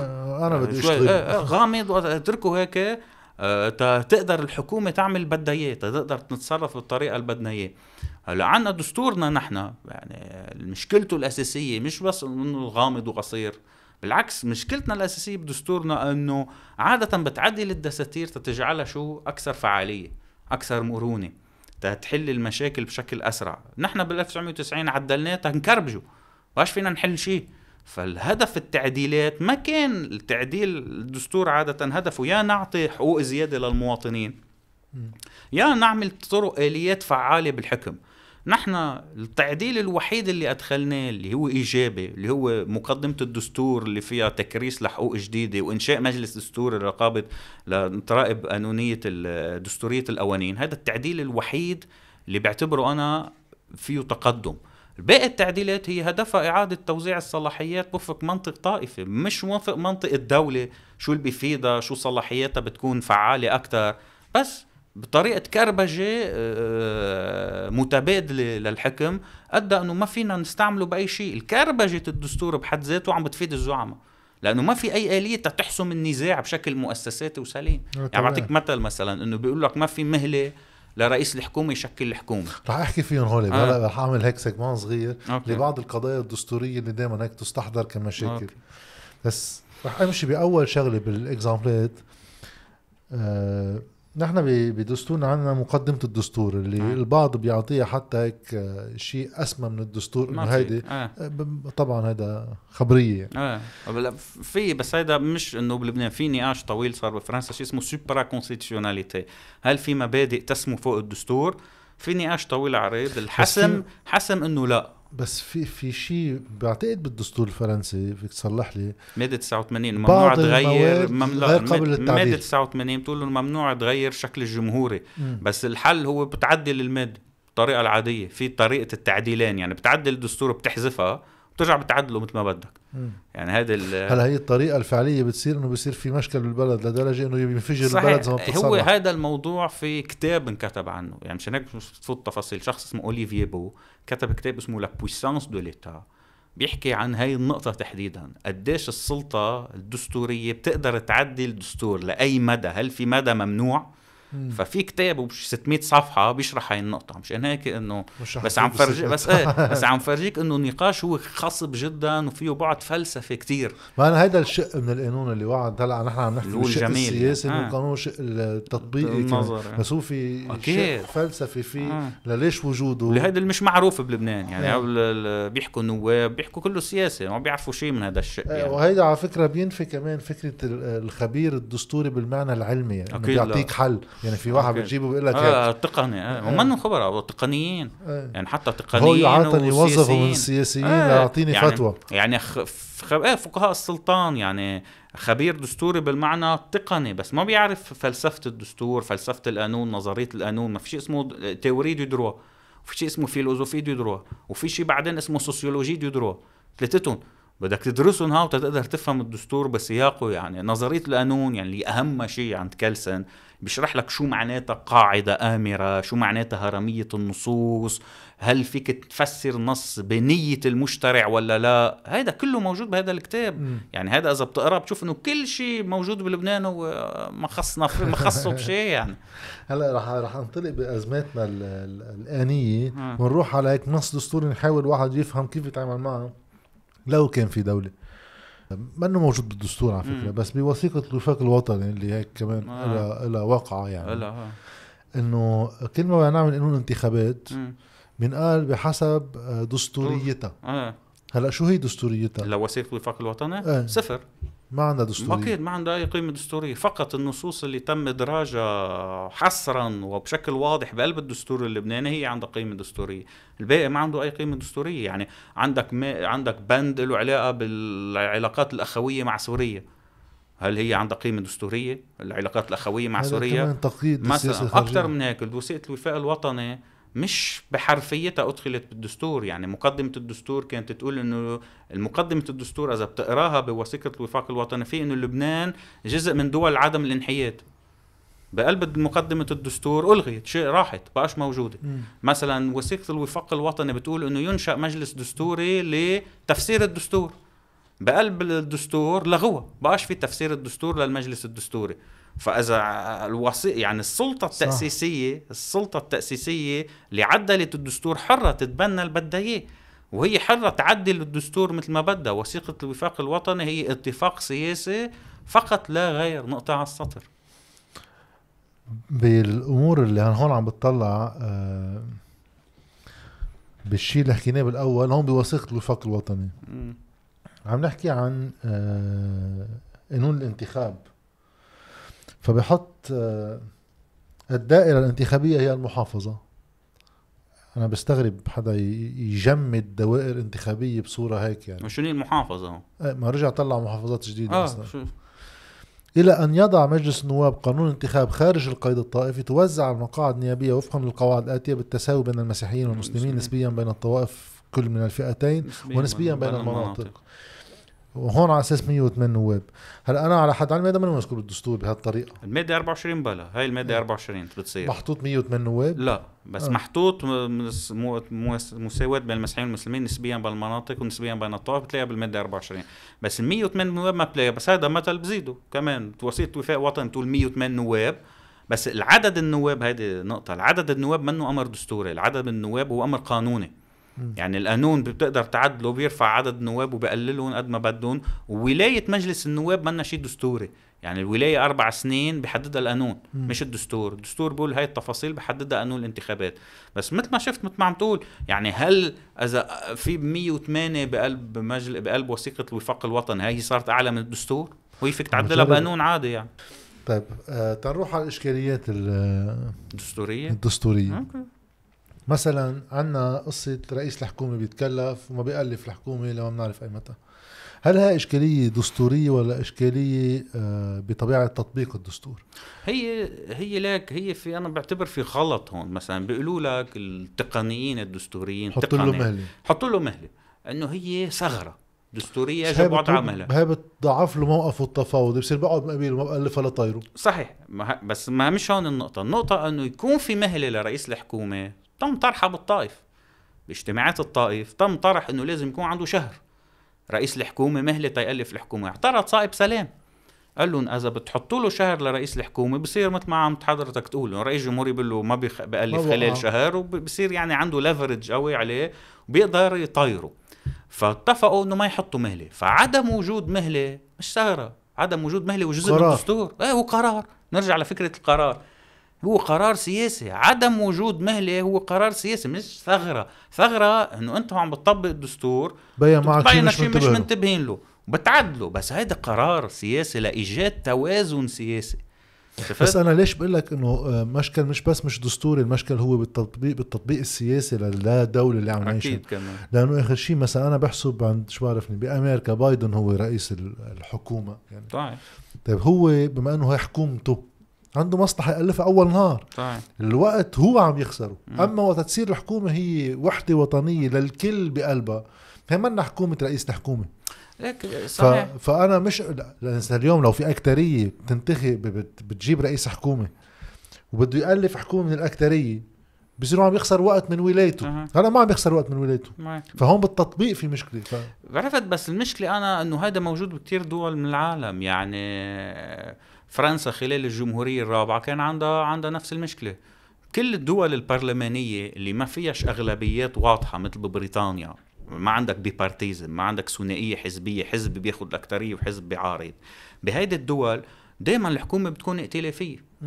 ودائما الحكومة الائتلافية بتطرح مشكلة تأليفها. يعني بالجمهورية الرابعة بفرنسا كان عندهم مشكلة تصريف الأعمال. كان عندك حكومات ضلوا شهر وشهرين ما وصلوا أدنى بس في عندك أبحاث عن تصريف الأعمال خلال الجمهورية الرابعة بتشبه وضع بلبنان. انه إمتى ببلش تصريف الأعمال شو فيك تعمل؟ بس مثلا ف... خذ إسرائيل كهيك مثل إيه؟ عن الائتلافات. بس كيف بس تبقى الائتلافات عن جزء من المجلس النيابي. صحيح بس كيف حلوها بإسرائيل؟ إسرائيل حلوا مجلس النواب أربع خمس مرات بسنة سنة إيه؟ ونص. يعني الحل دائما يجب أن يكون مؤسساتي. هون أنت عندك أزمة دستوري أزمة ما عم تقدر تالف كيف الحكومة. كيف تحلها بتحلها بالتوافق بين الزعماء. ما فيك لا تحل مجلس النواب ولا في مهل على رئيس الحكومة ولا رئيس الجمهورية لا فيك تعمل استفتاء ما فيك تعمل شيء. الحل الوحيد اللي بيعطيه الدستور هو توافق الزعماء اللي بيكون دائما توافق مصلحي هدول زعماء يعني مش مؤسس نرجع نرجع للإشكالية مشكلة فيهم. أكثر النص ما بيسوى. وعم بيستفيدوا من الثغرات بالنص بس هن كمان عم المشكلة فيهم أكثر طيب هيدي القصة استعملها فريق رئيس الجمهورية بده يحط أيوه. له قصة المهلة لرئاسة الحكومة كجزء من المشكل في قصة عن رئيس الجمهورية كمان إنه رئيس الجمهورية في عنده صلاحية التوقيع. طيب كمان بتصلح لي أنا بفهم الصلاحية بالدستور أول شيء مش لتعطيل المرفق العام هي صلاحية مفروض مسؤولية. مسؤولية. وهي مقيدة ببقية صلاحياته صحيح. طيب يعني أنا بفهم إنه إذا في يعني بمجرد ما نحط توقيعه يعني عنده قصة التوقيع. صحيح. طيب ننطلق من هون. ولكن بقية المحددات اللي عمل رئيس الجمهورية هي حرصه على صيانة الدستور وغيره. يعني أنا بقدر أفهم إنه هيدا بالمحل اللي فيه ما يوقع إذا إجت حكومه مخالفة للدستور. م. بس إنه ما يوقع بالمطلق تتصير عنده سلاح سياسي بتأليف الحكومة بعتبر هذا شيء ما دستوري. هلا ليك ما هيدي المشكلة بين توصيف نظامنا بالنظام البرلماني الكلاسيكي يعني إسرائيل إيطاليا ألمانيا رئيس الدولة وظيفته بروتوكولية. يعني الرئيس الدولة هو اللي بعين رئيس الحكومة وهو بعين رئيس الوزراء كله شكله يعني ببريطانيا مين بعين رئيس الملكي. الحكومة. الوزراء هن وزراء الملكة والرئيس الحكومة هو ال government of Her Majesty بس كله شكلة. ليش؟ لأنه السلطة السياسية محددة محصورة. الشرعية السياسية اللي بتتأتى من الانتخابات بإيد رئيس الحكومة اللي هو يعني فعليا منتخب من الشعب بشكل غير مباشر. نحن عنا بلبنان إنه عم نقوله نحن إنه نحن بدنا أكترية تحكم. شفت هون عندك مشكلتين عندها مشكلة الديمقراطية التوافقية وطبيعة لبنان التعددية وعندك مشكلة نظام الزعماء. نحن لو منحل مشكلة نظام الزعماء بضل عنا هديك المشكلة إنه نحن بدولة فيها آه، تعدد طائفي معين كيف فيك تعمل حكومة فعالة؟ كيف ببلجيكا؟ نفس البروبلام عندهم اياه بوجود هذا التعدد. بس برجع بأكد لك إنه هو مشكلتين. مشكلة زعامة هن بيستفيدوا من الثغرات والمشاكل الموجودة بالدستور لتعطيله لكل واحد يسيطر على مؤسساته بشكل زبائني ومصلحي. إنه أنا يا بتعملوا اللي بدي إياه يا بوقف البلد يا بسكر مجلس النواب. تستعمل مؤسسات الدولة للضغط بعقلية مافياوية يعني. شو عقلية؟ هي إنه يعني مثل نوع من الجريمة المنظمة يعني. بتعمل هيك برد عليك أنا هيك. ما في اتخيل في رئيس جمهورية في ما يوقع حكومه لأن هم مش ملاقيها مناسبة. بنظام برلماني كلاسيكي إيه بنظام برلماني كلاسيكي إذا هيك ليش المجلس بيعطي الثقة؟ يعني ما في جهة محطوطة إنه هي بتقول للحكومة إذا في ثقة ولا ما في ثقة. ما عم بقول لك بالنظام البرلماني الكلاسيكي صح بس ما هو النظام البرلماني الكلاسيكي فيه نوعين في نوع اسمه dualiste orléaniste ونوع اسمه moniste شو النوع ال dualiste orléaniste بيكون الحكومة مسؤولة قدام رئيس الدولة ومجلس النواب بنفس الوقت. إذا فقد ما بتقدر تضل بالحكم إذا فقدت سقط أحد الاثنين. وهذا كان بيقولوا النظام اللبناني قبل 75 تحديدا بالأربعينات والخمسينات تحديدا الحكومة ما بتقدر تضل بالحكم بلا رئيس الجمهورية. وهذا الوضع بفرنسا كان بالشيء اللي اسمه ال Restauration يعني بحكوم بالأيام لويس الثامن عشر بال 1814 وبعدين لوي فيليب من 1830 ل 1848 النظام كان orléaniste orléaniste لأنه السلالة الحاكمة بعد سقوط البوربون كان الأورليان إجوا على الحكم بال 1830 فالحكومة مسؤولة قدام الاثنين تطور النظام البرلماني هو فرض إنه الحكومة تكون بس مسؤولة قدام مجلس النواب لأنه الشرعية بتجي من الانتخابات العامة. وتم فرض الأمر على رئيس الدولة يعني بالجمهورية الثالثة بفرنسا كان في رئيس دولة رئيس الجمهوريه كان اسمه المارشال ماكماهون كان عم بيقول للحكومه أنت ما فيك تضلك بالسلطة بلا موافقتي وصار في نزاع بين مجلس النواب ورئيس الجمهورية رئيس الجمهورية معه حل مجلس النواب وإجت اكثريه ضد رئيس الجمهورية. وقتها أعلن رئيس الوزراء الفرنسي الشهير بعدين حيصير جامبيتا قال له رئيس الجمهورية هاي الانتخابات يا بدك تخضع يا بدك تستقيل. Il faut se soumettre ou se, se démettre après les élections. بعد الانتخابات بيخضع بيألف حكومة مثل ما بده إياها مجلس النواب بعدين بيستقيل الاثنين بيجوا ورا بعضهم فهذا صراع سياسي عمل انه في عندك اكتريه بدها تحكم واقليه بدها تعارض ف... بس بتوزيع الصلاحيات عنا بتوحي كأنه هالحكومة مش بتوحي بتأكد إنه الحكومة بتخضع للمجلس. إيه هي بتخضع للمجلس بس ما فيها تتشكل بلا موافقة رئيس الجمهورية واعتبر إنه موافقة رئيس الجمهورية شكل من مشاركة رئيس الجمهورية المارون اللي ما بينقال بالنص. يعني النص نحن ما بيعطي توزيع الطوائف بس ما فيك تفهمه إلا ما تحط بعين الاعتبار. آه إنه رئيس ماروني ورئيس المجلس وزراء سنه مشان هيك كل شيء بده يمضي رئيس الجمهورية لازم يكون ماضي رئيس الحكومة. في هذا البعد المخبى بالدستور اللي ما فيك تفهمه للدستور إلا ما تكون عارفها هي طبيعي هو إيه, هو. إيه بس ما هذا صار جزء من الدستور صار جزء من من الدستور لو منه مكتوب. هذه إيه الآليات. بس هذا هذا الدستور يناقض نفسه بكيف موزع إيه مكربج إيه مكربج ما عم بقول لك لا ما هو الدستور بحد ذاته مكربج. يضاف له نظام الزعماء اللي هو مستفيد أكبر مستفيد من كربشته طبيعي. أنا هو كلهم الاجراءات الشكلية ما حدا عم يحترم آه الدستور. آه. آه. عم نحكي فيها تنوصل على آخر شيء إنه المرحلة اللي نحن عم نعيشها شكون كيف واحد في يوصفها من المعنى الدستوري بأزمة النظام؟ وهل نحن بمرحلة انتقالية من شيء إلى شيء آخر؟ مش ضروري بالنص ولكن بالتطبيق. آه، من القصص كمان تنمشي بالطوائف كلها تنكون منصفين. في قصة الوزير الشيعي والإمضة الثالث. آه. كمان هيدي مش موجودة بالدستور هيدي نهائيا. بل العكس موجود إنه لا تخصص وظيفة لطائفة. صحيح. مع هيدا الشيء قال باجتماعات الطائف بده يفصلها عن الدستور اجتماعات الطائف. لا بده تفصلها عن الطائف حد ذاته. إيه كمان. يعني اجتماعات الطائف واتفاق الطائف والدستور. إيه ثلاث قصص. إيه فاجتماع الطائف شو؟ إيه قالوا إنه آه لازم وزير المال يكون شيعي. آه. كرمال تا إذا رئيس الجمهوريه عنده توقيع آه. ورئيس الحكومة عنده توقيع بعد في آه. طائفة ثالثه الشيعة بدهم توقيع. ما بعرف ليش الدروز ما طلع لهم توقيع. آه. يمكن مجلس الشيوخ. آه حتى هذا في انقسام ما كان حدا وافق عليه. ولا دروز كمان ما بنعرف. آه هل إذا في شيء انحكى باجتماعات مؤسسة لدستور خلينا نسميها هيك هي لها قيمة دستورية ولا أنا برأيي بتناقض الدستور؟ يعني مش بس مش إنه ما كنا منتبهين نحكى فيها وقلنا لا. صح في شغلتين أول شيء مميزة غير إنه هيدي الاجتماعات ثانيا هيدي اجتماعات غير رسمية. يعني النواب لما راحوا شاركوا بالطائف بمدينة الطائف ما كان مجلس النواب أصلا حسين الحسيني كان ما رئيس مجلس النواب لأن كان رئيس مجلس النواب ينتخب على سنة بس فترة كان وقتها ما كان يعيد انتخابه كرئيس مجلس النواب فبس لأنه كان رئيس أعطي مهمة إنه يرأس الجلسات فأول شيء المحضر عنده قيمة تفسيرية لما يكون محضر رسمي لمجلس النواب هو عم بيعدل الدستور أو عم بيقره أيه. فهذا نحن منا باجتماع نواب دستوري عندنا نواب خارج المحاضر يصوت عليها. إيه والمحضر بيصوت عليه بالآخر. هذا مش صاير يعني. عادة بالآخر بصير في بالمجلس النواب كل آخر جلسة تشريعية بيصدقوا على المحضر السابق. آه بس إنه شكليا بس يعني مع رئيس بري يعني بدك تتسامح عن كتير أمور يعني. ف...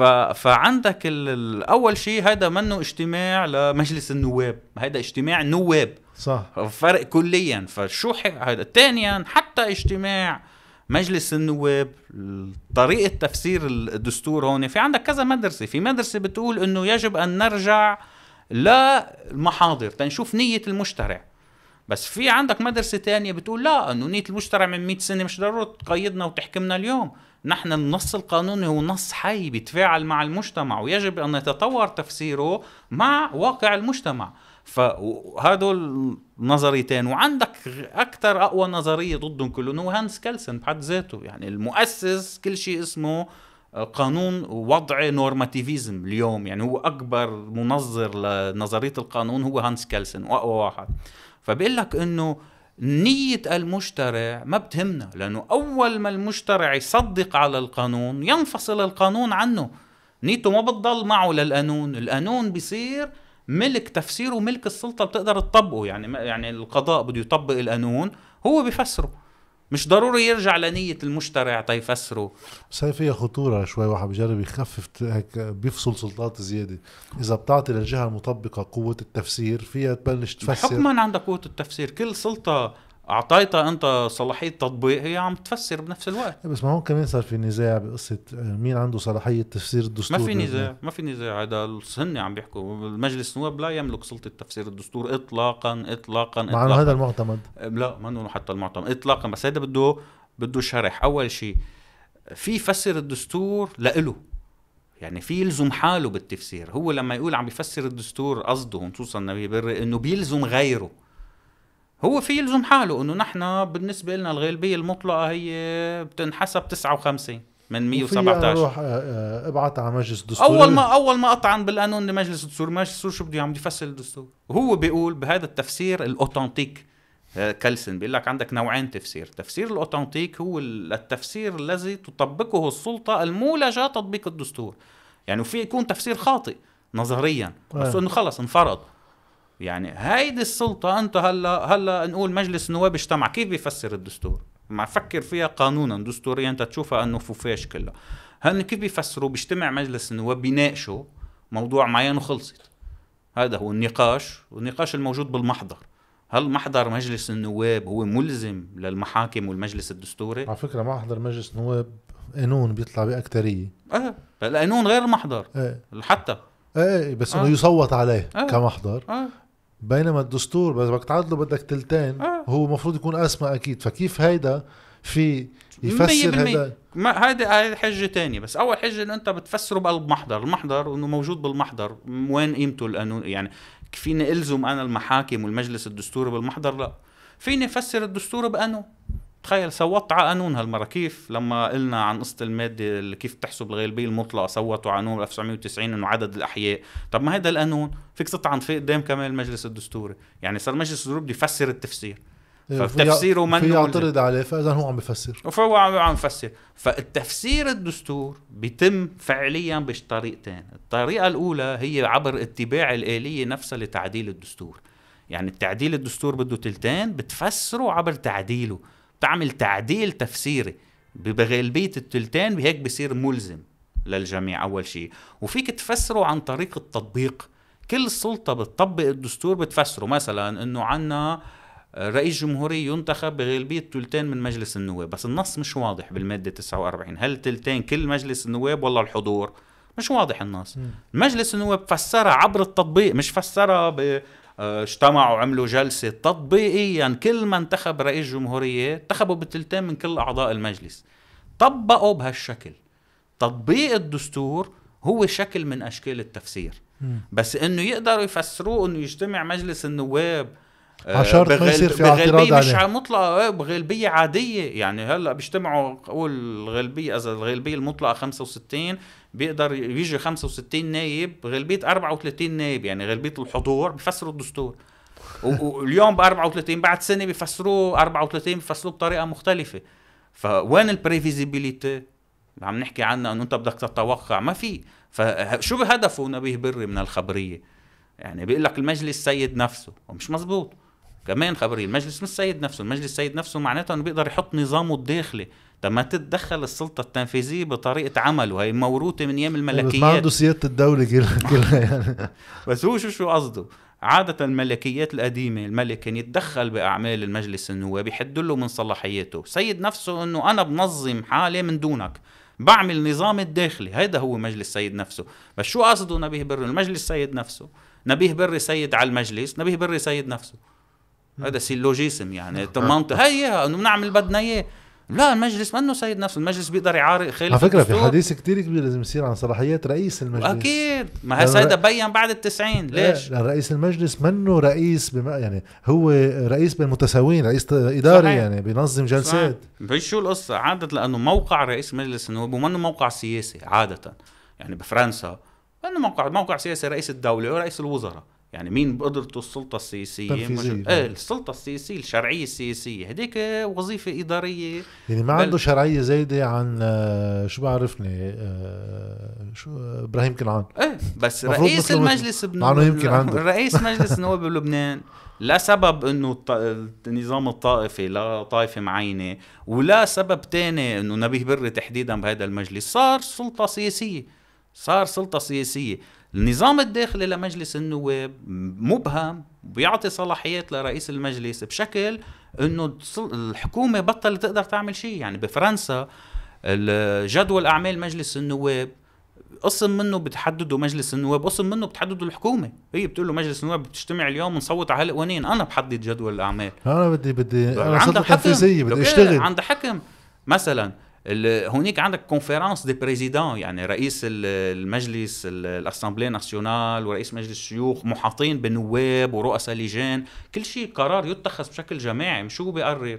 هون عندك كل شيء محصور بإيد رئيس مجلس النواب. لدرجه عندك فيما يفتح المجلس. فلدرجه في ما يفتح المجلس. عندك فهذا بس هيدي ما كنت محتاجهم انت لهالنصوص بالخمسينات والستينات والسبعينات. صرت محتاجهم لما صار نبيه بري رئيس مجلس النواب.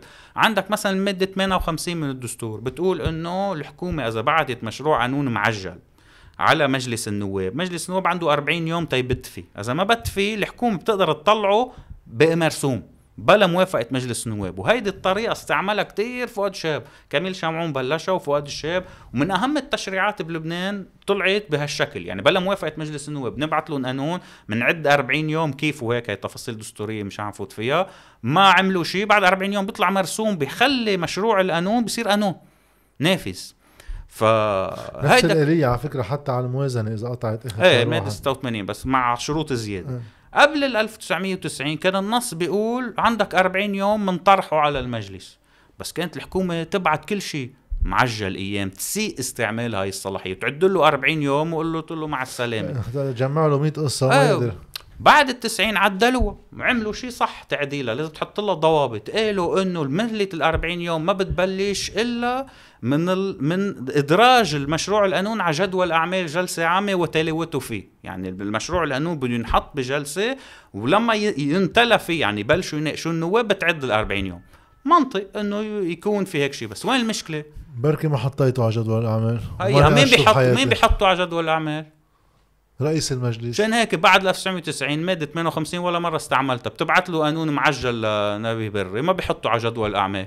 في يحطوا بعد 10 سنين. يعني بصير- بتصير 10 سنين زائد 40 يوم. بصير منا- مناقض آه. لكلمة معجل. إيه بطل معجل. مش معجل. شو الحل وقتها؟ قالوا لهم وقتها باتفاق الطائف إنه وبالمحضر الجلسة قالوا لهم يا عمي طب حددوا أمتى؟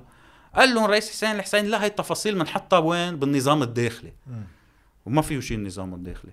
يعني على أساس بيحطوا هاي التفاصيل بالنظام الداخلي ما حطوا شيء بالنظام الداخلي. مشان هيك النظام الداخلي عادة يجب أن يخضع لرقابة المجلس الدستوري مثل بفرنسا لبنان ما بيخضع لرقابة المجلس الدستوري لأن مجلس النواب فيه يحشيه بنود يؤدي إلى الإخلال بالتوازن بين السلطة التنفيذية والسلطة التشريعية. هلا في رواية هيك آه، بتضحك شوي رح نخبرها بما عم نحكي عن النظام الداخلي. وقت غسان مخيبر عمل نايب واجى قرر بده يغير النظام الداخلي. بده يعمل آه. قانون لتعديل النظام آه. الداخلي. غير إنه فتح عليه بواب جهنم مع رئيس المجلس. اجى بده يقدمه بده قال يقطع باللجان آه.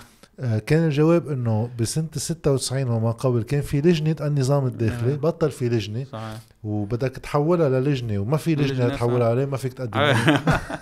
هذا حل. تعجيزي إيه، بس بس هي ما بيحتاج يعني عادة يعني النظام داخلي شأن داخلي بيقدر يعدلوا مجلس النواب وقت ما بده. منه قانون يعني ما بيقطع على رئيس جمهورية ما بدك تمضي ما بدك شيء هو لازم يكون عنده مجلس نواب هاي الاستقلالية كلمة مكرر مم، آه، هي. آه، معجل مكرر هي لأنه بيجي مادة لأنه ال- ال- النائب بيقترحه بيجي بمادة واحدة يعني أقوى بدك كل القانون تحطه بمادة واحدة يعني يكون قانون عشر صفحات تحطه مادة وحيدة.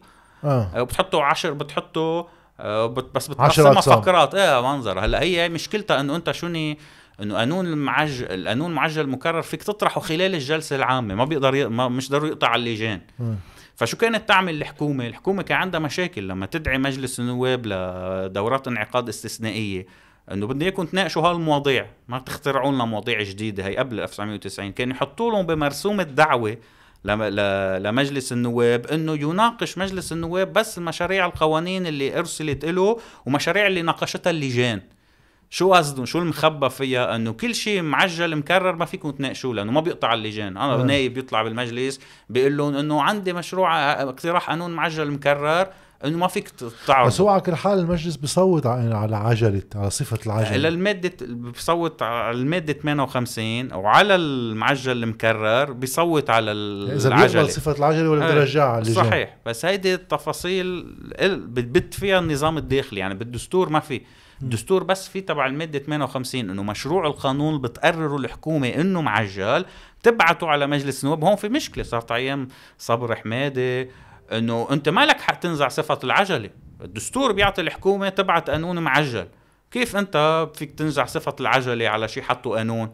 هاي النقاشات صارت بالستينات خصبة بس هلأ كله نسيت. ما وعندنا بيبرر المجلس السيد نفسه بكل شيء. إنه بينزع صفة العجلة بيرجعها الغالبيه مطلع كله بدك كله بيمشي. آخر النقاط رح نحكي فيها بالشق الدستوري إنه ننتقل على الحديث الفعلي يعني انه عرفنا إنه هيدا مش كتير محترم آه. ولا مطبق ولا عنده القيمة السياسية اللي المفروض تحكم. تضبط عمل السلطة آه الموضوع اللي خصه بالتحقيق العدلي وهل آه صلاحية المجلس الأعلى لمحاكمة الرؤساء والوزراء هي صلاحية حصرية يعني ما في إلا هيدا مجلس محاكمة الرؤساء والوزراء بيقدر يدعي على.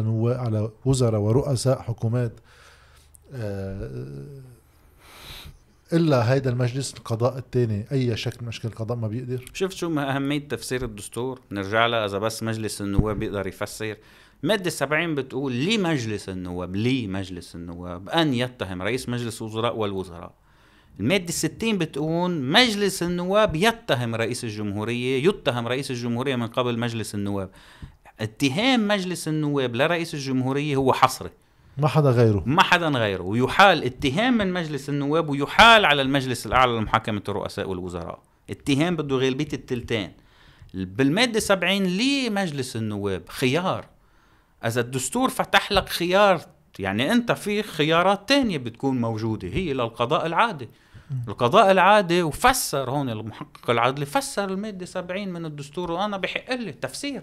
هو سلطة قضائية بحق لها بالشق التطبيق للدستور لأنه الدستور عم بيفتح باب أنه الوزراء يمكن محاكمتهم خارج مجلس خارج المجلس الأعلى لمحاكمة الرؤساء والوزراء. قال المحقق العدلي أنه أنا فيني أتهمه لرئيس مجلس وزراء أو للوزراء. وهن كمان في منهم وزراء سابقين يعني. انه هل الاتهام بس لازم يكون منطق للوزراء الحاليين مش بس للوزراء السابقين مم. يعني في وزراء سابقين يعني واحد كان وزير من 20 سنة كل شيء ارتكبه بهالفترة صار عنده حصانة مطلقة آه، لأنه كان 20 سنة وزير بهذا الموضوع إيه. يعني هو لازم يكون منطق يكون فقط للوزراء خلال آه، خلال ممارستهم للسلطة هلا هي فكرة أساسا مجلس محاكمه الرؤساء والوزراء لأنه التقصير الوظيفي هلا بحاله الخيانة العظمى كمان نفس الشيء فيها تقدير سياسي. صحيح. فحط نحطوا سياسيين نواب بقلب محكمة. سبعة بثمانية. إيه ف هون بده واحد كمان يشوف شو نوعية الجرم لمجلس نيابي يجي يقول أنا صح. بدي ولا ما بدي. إذا بتصير صلاحية حصرية يعني اذا يعني إذا راح قتل له واحد على الطريق بدي مجلس نيابي يجي يجتمع ونواب يفتوا فيه إذا هو عامل جريمة ولا لا ما هي خارج المنطق. المادة 70 بتقول للخيانة العظمى والإخلال الموجبات المترتبة عليهم بحكم وظيفتهم. بس شو هي الخيانة العظمى؟ ما عندها تفسير. تفسير. لا ما عندها تفسير. يعني الخيانة العظمى غير الخيانة. قانون العقوبات بيحكي عن الخيانة. الخيانة العظمى هي شيء تاني ما عندها تفسير.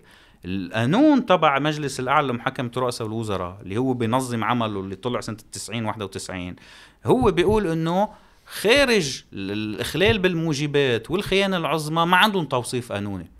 يعني مجلس النواب هو بيوصفهم. المجلس اعلى محاكمه رؤساء الوزراء هو بيعطي التوصيف القانوني.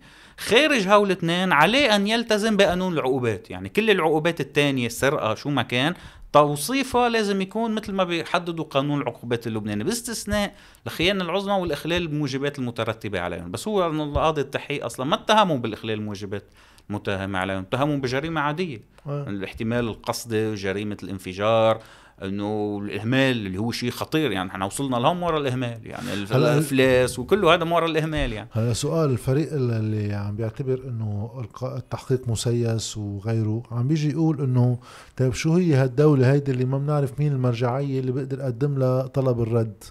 كل في- بيقولوا إنه ما في اختصاص لعدم بيردوا لعدم الاختصاص. ما هن فتحوا طلب رد ومخاصمة الدولة ونقل دعوة وردت عليهم المحاكم كلها قالت لهم أنتم عم تتعسفوا باستخدام الحق. في ما في مراجع. افتت وأعطت جواب بس هن بكل بساطة ما عم يرفضوا يرفضوا يمتثلوا لسلطة مش كل القضاء. الأجوبة اللي إجتهم يعني مش- هي عدم اختصاص. إيه مش أنت فيك تفسر القانون بالإعلام وتقول له للقاضي أنا بختلف معك بالتفسير ولا ما بقاش في قضاء بأي شيء. يعني أنا القاضي بيبعت شرطة قضائية تعتقلني بقول له أنا للقاضي أنت عم تخالف القانون وما بروح معك. يعني هون المشكلة مش مشكلة بالهن تفسيرهم فسروا مثل ما بدهم. بس انت اول ما يصدر أمر من القاضي ولا تحقيق معين ما فيك تقول له للقاضي من برات ال- السلطة القضائية إنه أنت ما لك حق تاخذ هيك قرار وأنا امتنع عن تنفيذه تعال استرجع تاخذني وما أروح لعنده. وبيروح على مجلس النواب وبيقعد حد وزراء تانيين وبيقطع الحواجز وما حدا ما حدا بينفذ الأوامر اللي عم بيصدرها القاضي. فهن عم بيعطوا حالهم صلاحية تفسير الدستور وتفسير القانون وما عم بيلتزموا بأوامر القاضي لا أنت بتروح عند القاضي وبتفسر له بتقول له بتعمل له الدفوع إنه أنت ما عندك اختصاص وهو اللي بيقرر مش أنت هو اللي بيقرر. من شيء اسمها سلطة قضائية لأنه بتفصل بالنزاعات هي مش هيك ما بتتحول لعنده بتتحول عند حدا تاني يعني. إيه في القضائي قرر. إيه إنه بس ما فيك ما أنت الحل اللي عم بيعطوه حل مش مؤسساتي والقاضي بلبنان ما بيقدر يعبر عن ما بيقدر يقول شيء. ممنوع. ساكت وعندك نحن عندك الوزراء والنواب بيطلعوا بيدافعوا عن حالهم قدام الإعلام. يعني نحن كجمهور مين ما كان يا منه مختص بالقانون يا ما عنا الملف قدامنا ما بنقدر نحكم فيه. يعني شو ما تحكي ما فينا نحكم فيه. يعني إلا هو عم بتع... عم بيتلاعب بالجمهور. عم عم يحولها لقضية سياسية ليقدر يتحكم فيها. صحيح. هو طيب إذا بنوصل بالخلاصة تبع كل التعسفات على الدستور والقانون بتوصلنا إنه هذا الشيء فعاليته منا موجودة. آه. الحكم الفعلي ما بيلجأ له ولا هو المعيار بكيفية إدارة السلطة. نحن اليوم بنظام سياسي فعليا ب- بوظيفيا ما عم يقدر يقوم بمهامه. لا القضاء قادر يحكم. لا الدولة مفروض بداية من الإنفاق والجباية. غير انهيارنا المالي أساسا لا بنعرف موازنة ولا عنا قطع حساب ولا عندها حق بالجباية ولا ولا شيء. الشرعية القانونية أساسا غير مطبقة ونقدها متاح لأي سلطة سياسية فعلية بالبلد يعني آه. زعماء شو بنقدر نسمي هذه المرحلة اللي عم نعيشها نحن؟ اللي نحن منا بنظام سياسي واضح المعالم.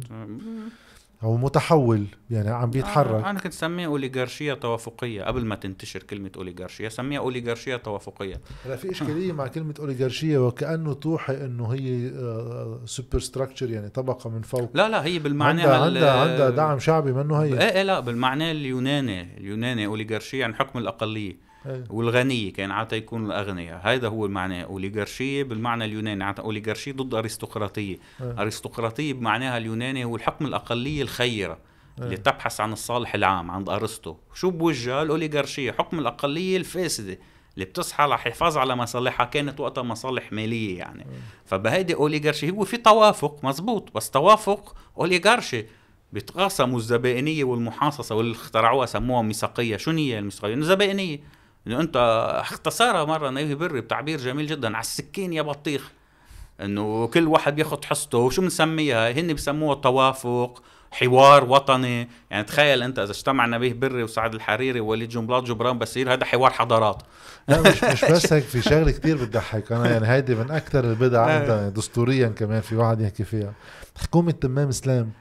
تذكر ببيانها الوزاري جملة بتقول وتلتزم الحكومة بجميع مقررات طاولة الحوار آه الوطني اللي هي هي مؤسسة هذا غير هي صبحية منش- يعني. آه، آه. هي هي هدفها تعمل إنه كور سيركويتي هدفها تأوطب على العمل المؤسساتي إيه إنه في آه. في ناس مجتمعين مش. يعني صبحية فعليا. فيهم يقعدوا وين ما بدهم الحكومة أعلنت إنه أنا بلتزم بقراراته آه لأن ما عندهم أي صفة ما ينتخبوا عندهم صفة بس إنه كل واحد منهم معترف إنه اللي بوجهه هو زعيم طائفة عم بيعترف فيه لأنه مقابلها محتاج للتاني يعترف له إنه أنا زعيم طائفة أنا مقابلها. هيدا قصدي تحديدا. هيك جملة بتوردها آه. حكومة. هيدا تعبير إنه نحن تحول النظام. آه أكيد. صرنا بس بس ما هيدا اللي عم بقول لك إياه إنه بعد ال 2005 هيدي الميثاقية بنرجع عم بقول لك توصيف ال... أنا لقيت توصيفين. يا مسميها أوليغارشية توافقية يعني ما له علاقة لا بالديمقراطيه ما في ديمقراطية أصلا ما فيش دولة هو.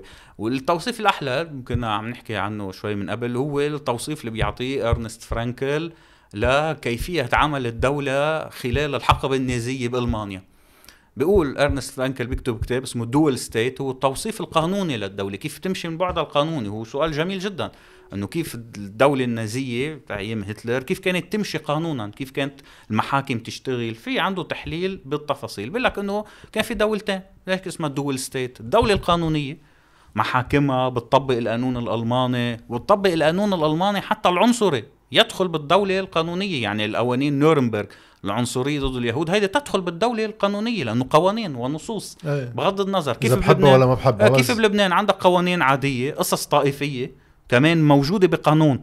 هيدي بتطبقها مؤسسات فيك تتوقعها إنه وعندك الدولة الاعتباطية التا ديسكريسيونير. الدولة الاعتباطية هي أول ما تقرر السلطة السياسية أنه حيلا أمر مهم لدرجة أنه يجب أن يخضع لمعايير سياسية بحتة ويجب أن يخضع لعدالة هي عدالة شو؟ عدالة النازية اللي هي عدالة أعلى من العدالة الطبيعية. الدولة الاعتباطية بتقدر تتدخل وقت ما بدها بالمسار القانوني وتعلقه. هذا التعريف الشهير اللي بيعطيه كارل شميت للسيد. مين السيد؟ مين السلطة السيدة؟ السلطة السيدة هي اللي بتقدر تعلق القوانين وقت ما بدها. هي اللي بتقرر آه، بالظروف الاستثنائية إنه هيك يجب حسم الخلاف. من بغض النظر لا قوانين ولا شيء. بلبنان عنا نفس الشيء بس مين؟ صار توافق الزعماء باسم عدالة عليا. هون كانت عدالة نازية هون عدالة شو؟ عدالة التوافق الوطني الميثاق ال- الميثاقية. واللي هي إيه. مبهمة وبتعطي مش بس شرعيه مبهم هي. قائمة على التهديد إنه إذا ما في ميثاقية شو في؟ في حرب. إيه. يعني الفعل الفعلي إنه إذا ما بتعمل بدنا اياه في شلل في حرب في تهديد للعالم. فالعالم تقبل فيها لأنه والله في حرب. بتتدخل وقت ما بدها بعمل أي قضية قانونية وبتعلقها. وأحلى مثل هو اللي أعطيته جاد انتخاب آه، ميشيل سليمان اللي هو مخالف كليا للدستور. حكم ست سنين وحكم وحياة ست عادية. سنين باسم شو؟ التوافق بين الزعماء. بس هن شو بيسموه؟ توافق بين الزعماء بيسموه حوار وطني. وهذا لازم تسميه باسمه الفعلي. هذا مش توافق هي مش طائفية سياسية كمؤسسات هذا اسمه تقاسم مصالح. اسمه توازن رعب بين زعماء ثلاث أرباعهم طالعين من الحرب تشبه ميليشيات حكم المافيات آه، حكم المافيا. شو بيجتمعوا المافيا؟ كل فترة بينظموا خلافاتهم. الجريمه منظمة. كانوا يتفقوا إنه نحن ما بنروح ما ما بنحكي مع الدولة. يعني أنا ح... أنت عملت معي ضرب ناقص ح... حرد لك إياها بس ما بنقطع عبر الدولة. هو حلو تعبير إنه توصيف النظام إنه هذا نظام الجريمة المنظمة. إيه فينا نوصفه نظام جريمة موظف منظمة بس كمان قائم أكثر شيء على استلاب وتدمير كرامة اللبنانيين لأنه هذا النظام كل جريمة منظمة رح توصل على هالنتيجة. إيه بس ما هذا النظام قائم أساسا على استغلال خوف اللبنانيين على جهلهم للبنانيين على حاجتهم. بيستغلها قائم يعني النظام ما بيشوف شو في جميل بين اللبنانيين تيطوروا بيشوف شو في سيء بين اللبنانيين تيستثمروا بيستثمر بخوفهم إنه أنا إذا رحت حيجي عليك الزعيم الثاني أنا عم بأمن لك مصالحك. هيدا هي خطورته الحقيقية للنظام. النظام بحول اللبنانيين النظام الزعماء. شفت مش طائفيه السياسيه كمؤسسات؟ بحولهم لأعداء. أرسطو عنده تعبير جميل جدا بيحكي عن الصداقة السياسية. بيقول لك كذا في نوع صداقة بس مواطنين مدينة وحدة هن أصدقاء. ليش؟ لأنه عندهم هدف واحد شنو هو الصالح العام تبع دولتهم، أنا وياك إذا بوحدنا هدف واحد بصير أصدقاء، اسمها هي الصداقة السياسية، بلبنان ما في صداقة سياسية، ليش؟ لأنه ما دمروا ما في صالح ما عام. في مين دمروا؟ هل هو نحن هيك؟ لأنه بالطبيعة هيك هذا الخطاب الغلط بيكرروه اللبنانيين إنه نحن حق علينا ونحن شعب ما بنفهم لا. بنخلق هيك لا ما تاخذ اللبناني حطه بدولة أجنبية تانية ليش بصير يحترم القوانين لأنه عندك نظام بيفهم إنه أنا إذا بحترمه حوصل لحقوقي. هون بيعرف إنه هذا بتحترمه ما بتوصل وإذا لشيء ما بتحترمه في عصا. صحيح. فأنت بلبنان العالم تتصرف بهالشكل بكل بساطة لأنه عم تحمل مصالحها. النظام خلى إنه مصالح اللبنانية هي مصالح زبائنية واستزلام هن أهانهم. أهان دمر لهم كرامتهم بهذا الشكل. إنه خليهم بدل ما يشوفوا كرامتهم كيف إنه يكون في دولة بتحميلهم كرامتهم. يعني الدولة أحلى تعريف لها مش المؤسسات والنظام اللي بيحميك من الآخر هي اللي بيحميك من حالك. انت كشخص لما ما يكون في دولة تتعرض للاستغلال الأقوى اللي نفوذه أكثر الميليشياوي بيستغلك بحولك لميليشياوي عنده بيستغل حاجتك. وجود دولة بتعطي حقوق بتحميني من حالي بقاش حدا يستغلني. صورة سيئة من نفسي ما هي هيدا هي. فهن مبسوطين إنه اللبنانيين سيئين. لأن هو هن بدهم الدليل. شوي على هيدا الواقع إنه الانهيار اللي وصل له البلد على جميع الصعد واحد يحكي عن الصالح العام على الرغم من كل مآسي اللي هون منا بقى نظرية في كل واحد يطلع بجيبته ويشوف آه. حياته بشكل مباشر. صحيح. ما بتأثر على الولاء السياسي. مم، نهائيا. يعني في فصل بين الصالح العام صحيح. لا وقوة يمكن نظامنا إنه على يعني أيامات المنيحة بتقوي كل الأنظمة. بتعطي شرعية زيادة مم. الناس بتقدر تهتم بشؤونها أكثر ما, تع- ما ما تكون عندها غضب. مم، أيامات العاطلة عادة الأنظمة بتنخض. مم. ما نحن قوة نظامنا إنه هو بيدير الايامات العاطلة بحرفية عالية صحيح. بالآخر والتخوين صحيح. وغيره. هو مشان هيك حلو واحد يسمي الزعماء بسميهم أنا الحلفاء الأعداء أو الخصوم الحلفاء. كل واحد منهم بيحتاج للآخر تيبرر حاله. وكمان هي على فكرة طبعا. دليلة بالتطبيق. يعني. إذا اليوم بيطلع آه، جبران بسيط على سبيل المثال بتنطبق على الكل. إذا بيطلع بهاجم جنبلاط بينبسط. هو بيشد عصب جماعته وتلقائيا شد عصب جماعة جنبلاط كانوا يعملوها بالحرب إيه. بالحرب كان يقول له ميليشيا ويحكي مع تاني يقول له دخلك اضرب لك كم قذيفه صرنا زمان مش آه، مدافعين عن منطقتنا قوس علي تقوس عليك آه. تبرر تاخذ مصاري من هون تعمل هي بس من قبل كانت بالمدافع اليوم بالسياسة بس ما هن بعدهم حرب آه، عندهم هن. بعدهم حرب آه تنختم الشق آه دستوري تقديري ما بيصنع هو حل هو أكيد بيكون. انعكاس لحل. بديهي فاليوم هل في مدخل لحل لاستعادة مرجعية القانون من ضمن النظام القائم ولا الحل هو يجي شيء خارجي خارجي من مجتمعنا يعني مش عم نحكي إيه. قوة سياسية خارج النظام خارج آه. النظام وتقلبه والله لشيء آخر. أنا ما بقلب النظام الحالي ال- يعني من خدع النظام اللي بيستعملها هو اللي حضرتك هلأ عم تقول الإصلاح. بيقول لك إنه في مشكلة بدنا نعمل إصلاح. أكيد بدنا نعمل إصلاح بس مش أنتوا اللي بتعملوه. أنتوا فاقدين للشرعية. المشكلة منا تقنية. مش إنه قانون آه، بدنا نصوت على قانون مكافحة الفساد. هاي الأمور التقنية هو بيستعملها النظام تيقتل النقاش السياسي وينتقل للنقاش التقني. عشان هيك ما في حل بوجود الزعماء الستة وشبكتهم الزبائنية. الحل الوحيد إنك تدمر الشبكة الزبائنية للزعماء الستة تيشوفوا اللبنانيين إنه منهم مربوطين هن بهو الزعماء. بيقدروا يكونوا مربوطين بالدولة تيتحرروا منهم. هلا هي بدها وعي.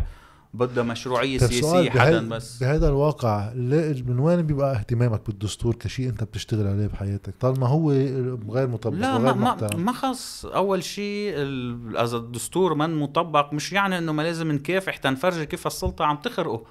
يعني السلطة ع- لأنه السلطة طموحنا بت... يكون في دستور إيه بس السلطة بتتستر دائما بتستعمل الحجة الدستورية. يعني بتخبي مصالحها ورا الحجة الدستورية. فلا مثلا رئيس مجلس النواب رئيس الجمهورية الحكومة كلهم بيستعملوا حجج دستورية تيخبوا مصالحهم السياسية. فحلو يكون مش بس تواجههم بالسياسة لأن بيقولوا السياسة بوجه السياسة بتضيع الخبرية. حلو تواجههم بالمنطق الدستوري السليم تتفرجين إنه أنتم عم تخرقوا ف- فكرة الدستور عم تخرقوا الدستور أنتم لو في نظام طبيعي كنتوا بتحاسبوا لخرق الدستور وبتروحوا على الحبس. فلإلقاء الحجة فما فيكم ثمنه على اصلاح إيه فلإلقاء الحجة إنه أنتم عم تخرقوا الدستور بشكل متعمد. مش إنه هذا أمر دستوري. صحيح الدستور ما حدا بيحترمه هن بيناتهم ما بيضحكوا عليه بس يجب إلقاء الحجة. يمكن أهميته كمان بمحل إنه من بعد إلقاء الحجة بيتعرر شوي الخطاب من هيك عناصره شوي آه. إنه الدولتيه يعني وبيروح على أصله اللي هو تمثيل آه، خلينا نسميه قبائلي يعني. اللي زعيم بيحكم قبيلته. باسمها بهذا يعني في ال... فساعتها على القليل فينا فينا نحكي جد إذا مم. هو بيقبل هالشي على نفسه فينا مم. نحكي معه انطلاقا من هون مم. فينا نحكي جد آه بس. نبقى عم نحكي صحيح. بآليات إنه قانونية. هالشرعية الشكلية القانونية وحكينا جد بس ما هو يعني كارل شميت بيقولها عنده تعبير جميل جدا بيقول لك في شيء اسمه الدستور السياسي la constitution politique شنو الدستور السياسي هو un ordre concret نظام فعلي. شنو النظام الفعلي بلبنان؟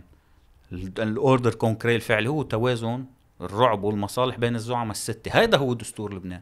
تحت سيف الحرب. الدستور السياسي إيه تحت تهديد شو؟ يا بالزبائنية آه، كانت ماشية. مش إنه مش ماشية والعالم مرتضيتها لو بتقول له غلط بس مستفيدين منها وهذا طبيعي. على مدى 30 سنة ويا بالحرب إنه نحن إذا ما عملتوا اللي بدنا إياه بنرجع بالحرب الحرب أهلية هي حرب مصالح الزعماء. بتستعمل وقودها الشعب اللبناني يعني.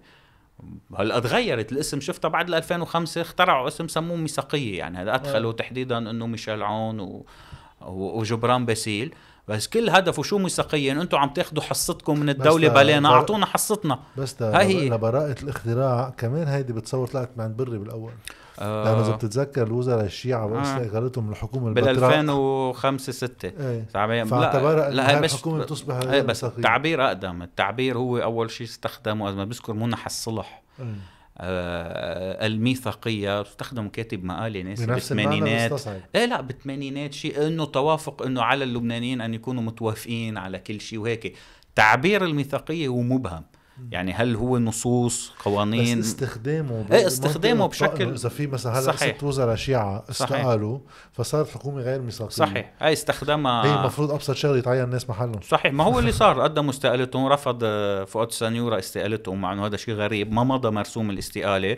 وقتها اعتبر امين لحود كان رئيس جمهوريه انه الحكومة صارت غير ميثاقية وغير شرعية وصار يرد لها كل قراراتها. وتنشر هي قرارات القرارات والمراسيم بلا أمضى رئيس جمهوريه عنده 15 يوم تيمضي هاي قصه التوقيع nuance لسه فوت اذا ما مضى هون بتنشر بلا توقيعه. وقبل ما يفل رئيس ميشيل ع- امين لحود آه، صار عنده مشكلة إنه أنا فالل وحكومه بعتبرها غير شرعيه شو لازم أعمل؟ فمن قالوا له إنه عين حكومة جديدة. آه، أنا ما بقبل لأن بصير في انقسام بنرجع مثل حكومة الحص وميشيل عون فطلع إعلان بيشبه المرسوم بس منه مرسوم. مع إن رئيس الجمهوريه بناء الدستور يعلن ما يأتي مش يرسم ما يأتي. قال إنه هذه الحكومة هي غير شرعية وغير دستورية وعلى الجيش إنه يتولى الأمر. اللي كتب له إياه كان وقتها سليم جريساطي يعني. فهذا أول استخدام يعني فعلي واضح لهذا المفهوم تبع الميثاقية بس ما قدر يترجم حاله قانونا لأنه الميثاقية هي ضد الدستور.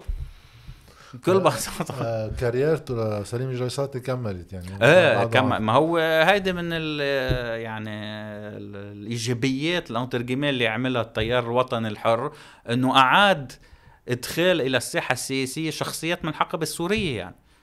كلها يعني ميشيل المر إيلي الفرزلي هلا في جزء منه مش آه ميشيل المر هو يعني إيه إيه بس إنه بال 2005 بس في يبقى بلاك بس سليم جريصاتي ما كان في بال 2005 إنه بالانتخابات ما تحالف معه بالمتن وربح مقعد والباقي ربحهم التيار وطن الحر فهمت إنه عنده ما آه. كمان كلهم شخصيات سورية. كل نظامنا آه. كان شخصيات سورية. بس إنه قعد لهم آه. يعني أعطيهم دور رجع بقلب النظام اللبناني يعني. ومشال مر اللي هو كمان يعني شخصية زبائنية تدرس لحالها يعني. يعني عادة كنت أنا اسميه نبيه بر المتن. يعني هلا في كثير في كثير طموحات وراثه نبيه آه. خصوصا بالمناطق. صحيح. رح نجي على الانتخابات رح نختم هيدا الشق فبدي أشكرك هون. رح هلا آه، نحكي عن موضوع تاني رح ننزله لحاله عن موضوع تاريخ العملة لأن عندك آه، العملات ما قبل تاريخ لبنان. المالي. إيه التاريخ المالي للبلد من سندات الخزينة وغيره. بدي أشكرك وسام الرحام إن شاء الله هذا النقاش الدستوري يرجع يحط هيك معيارية للدولة كيف بيتمناها الواحد. إن شاء الله. شكرا. شكرا جاد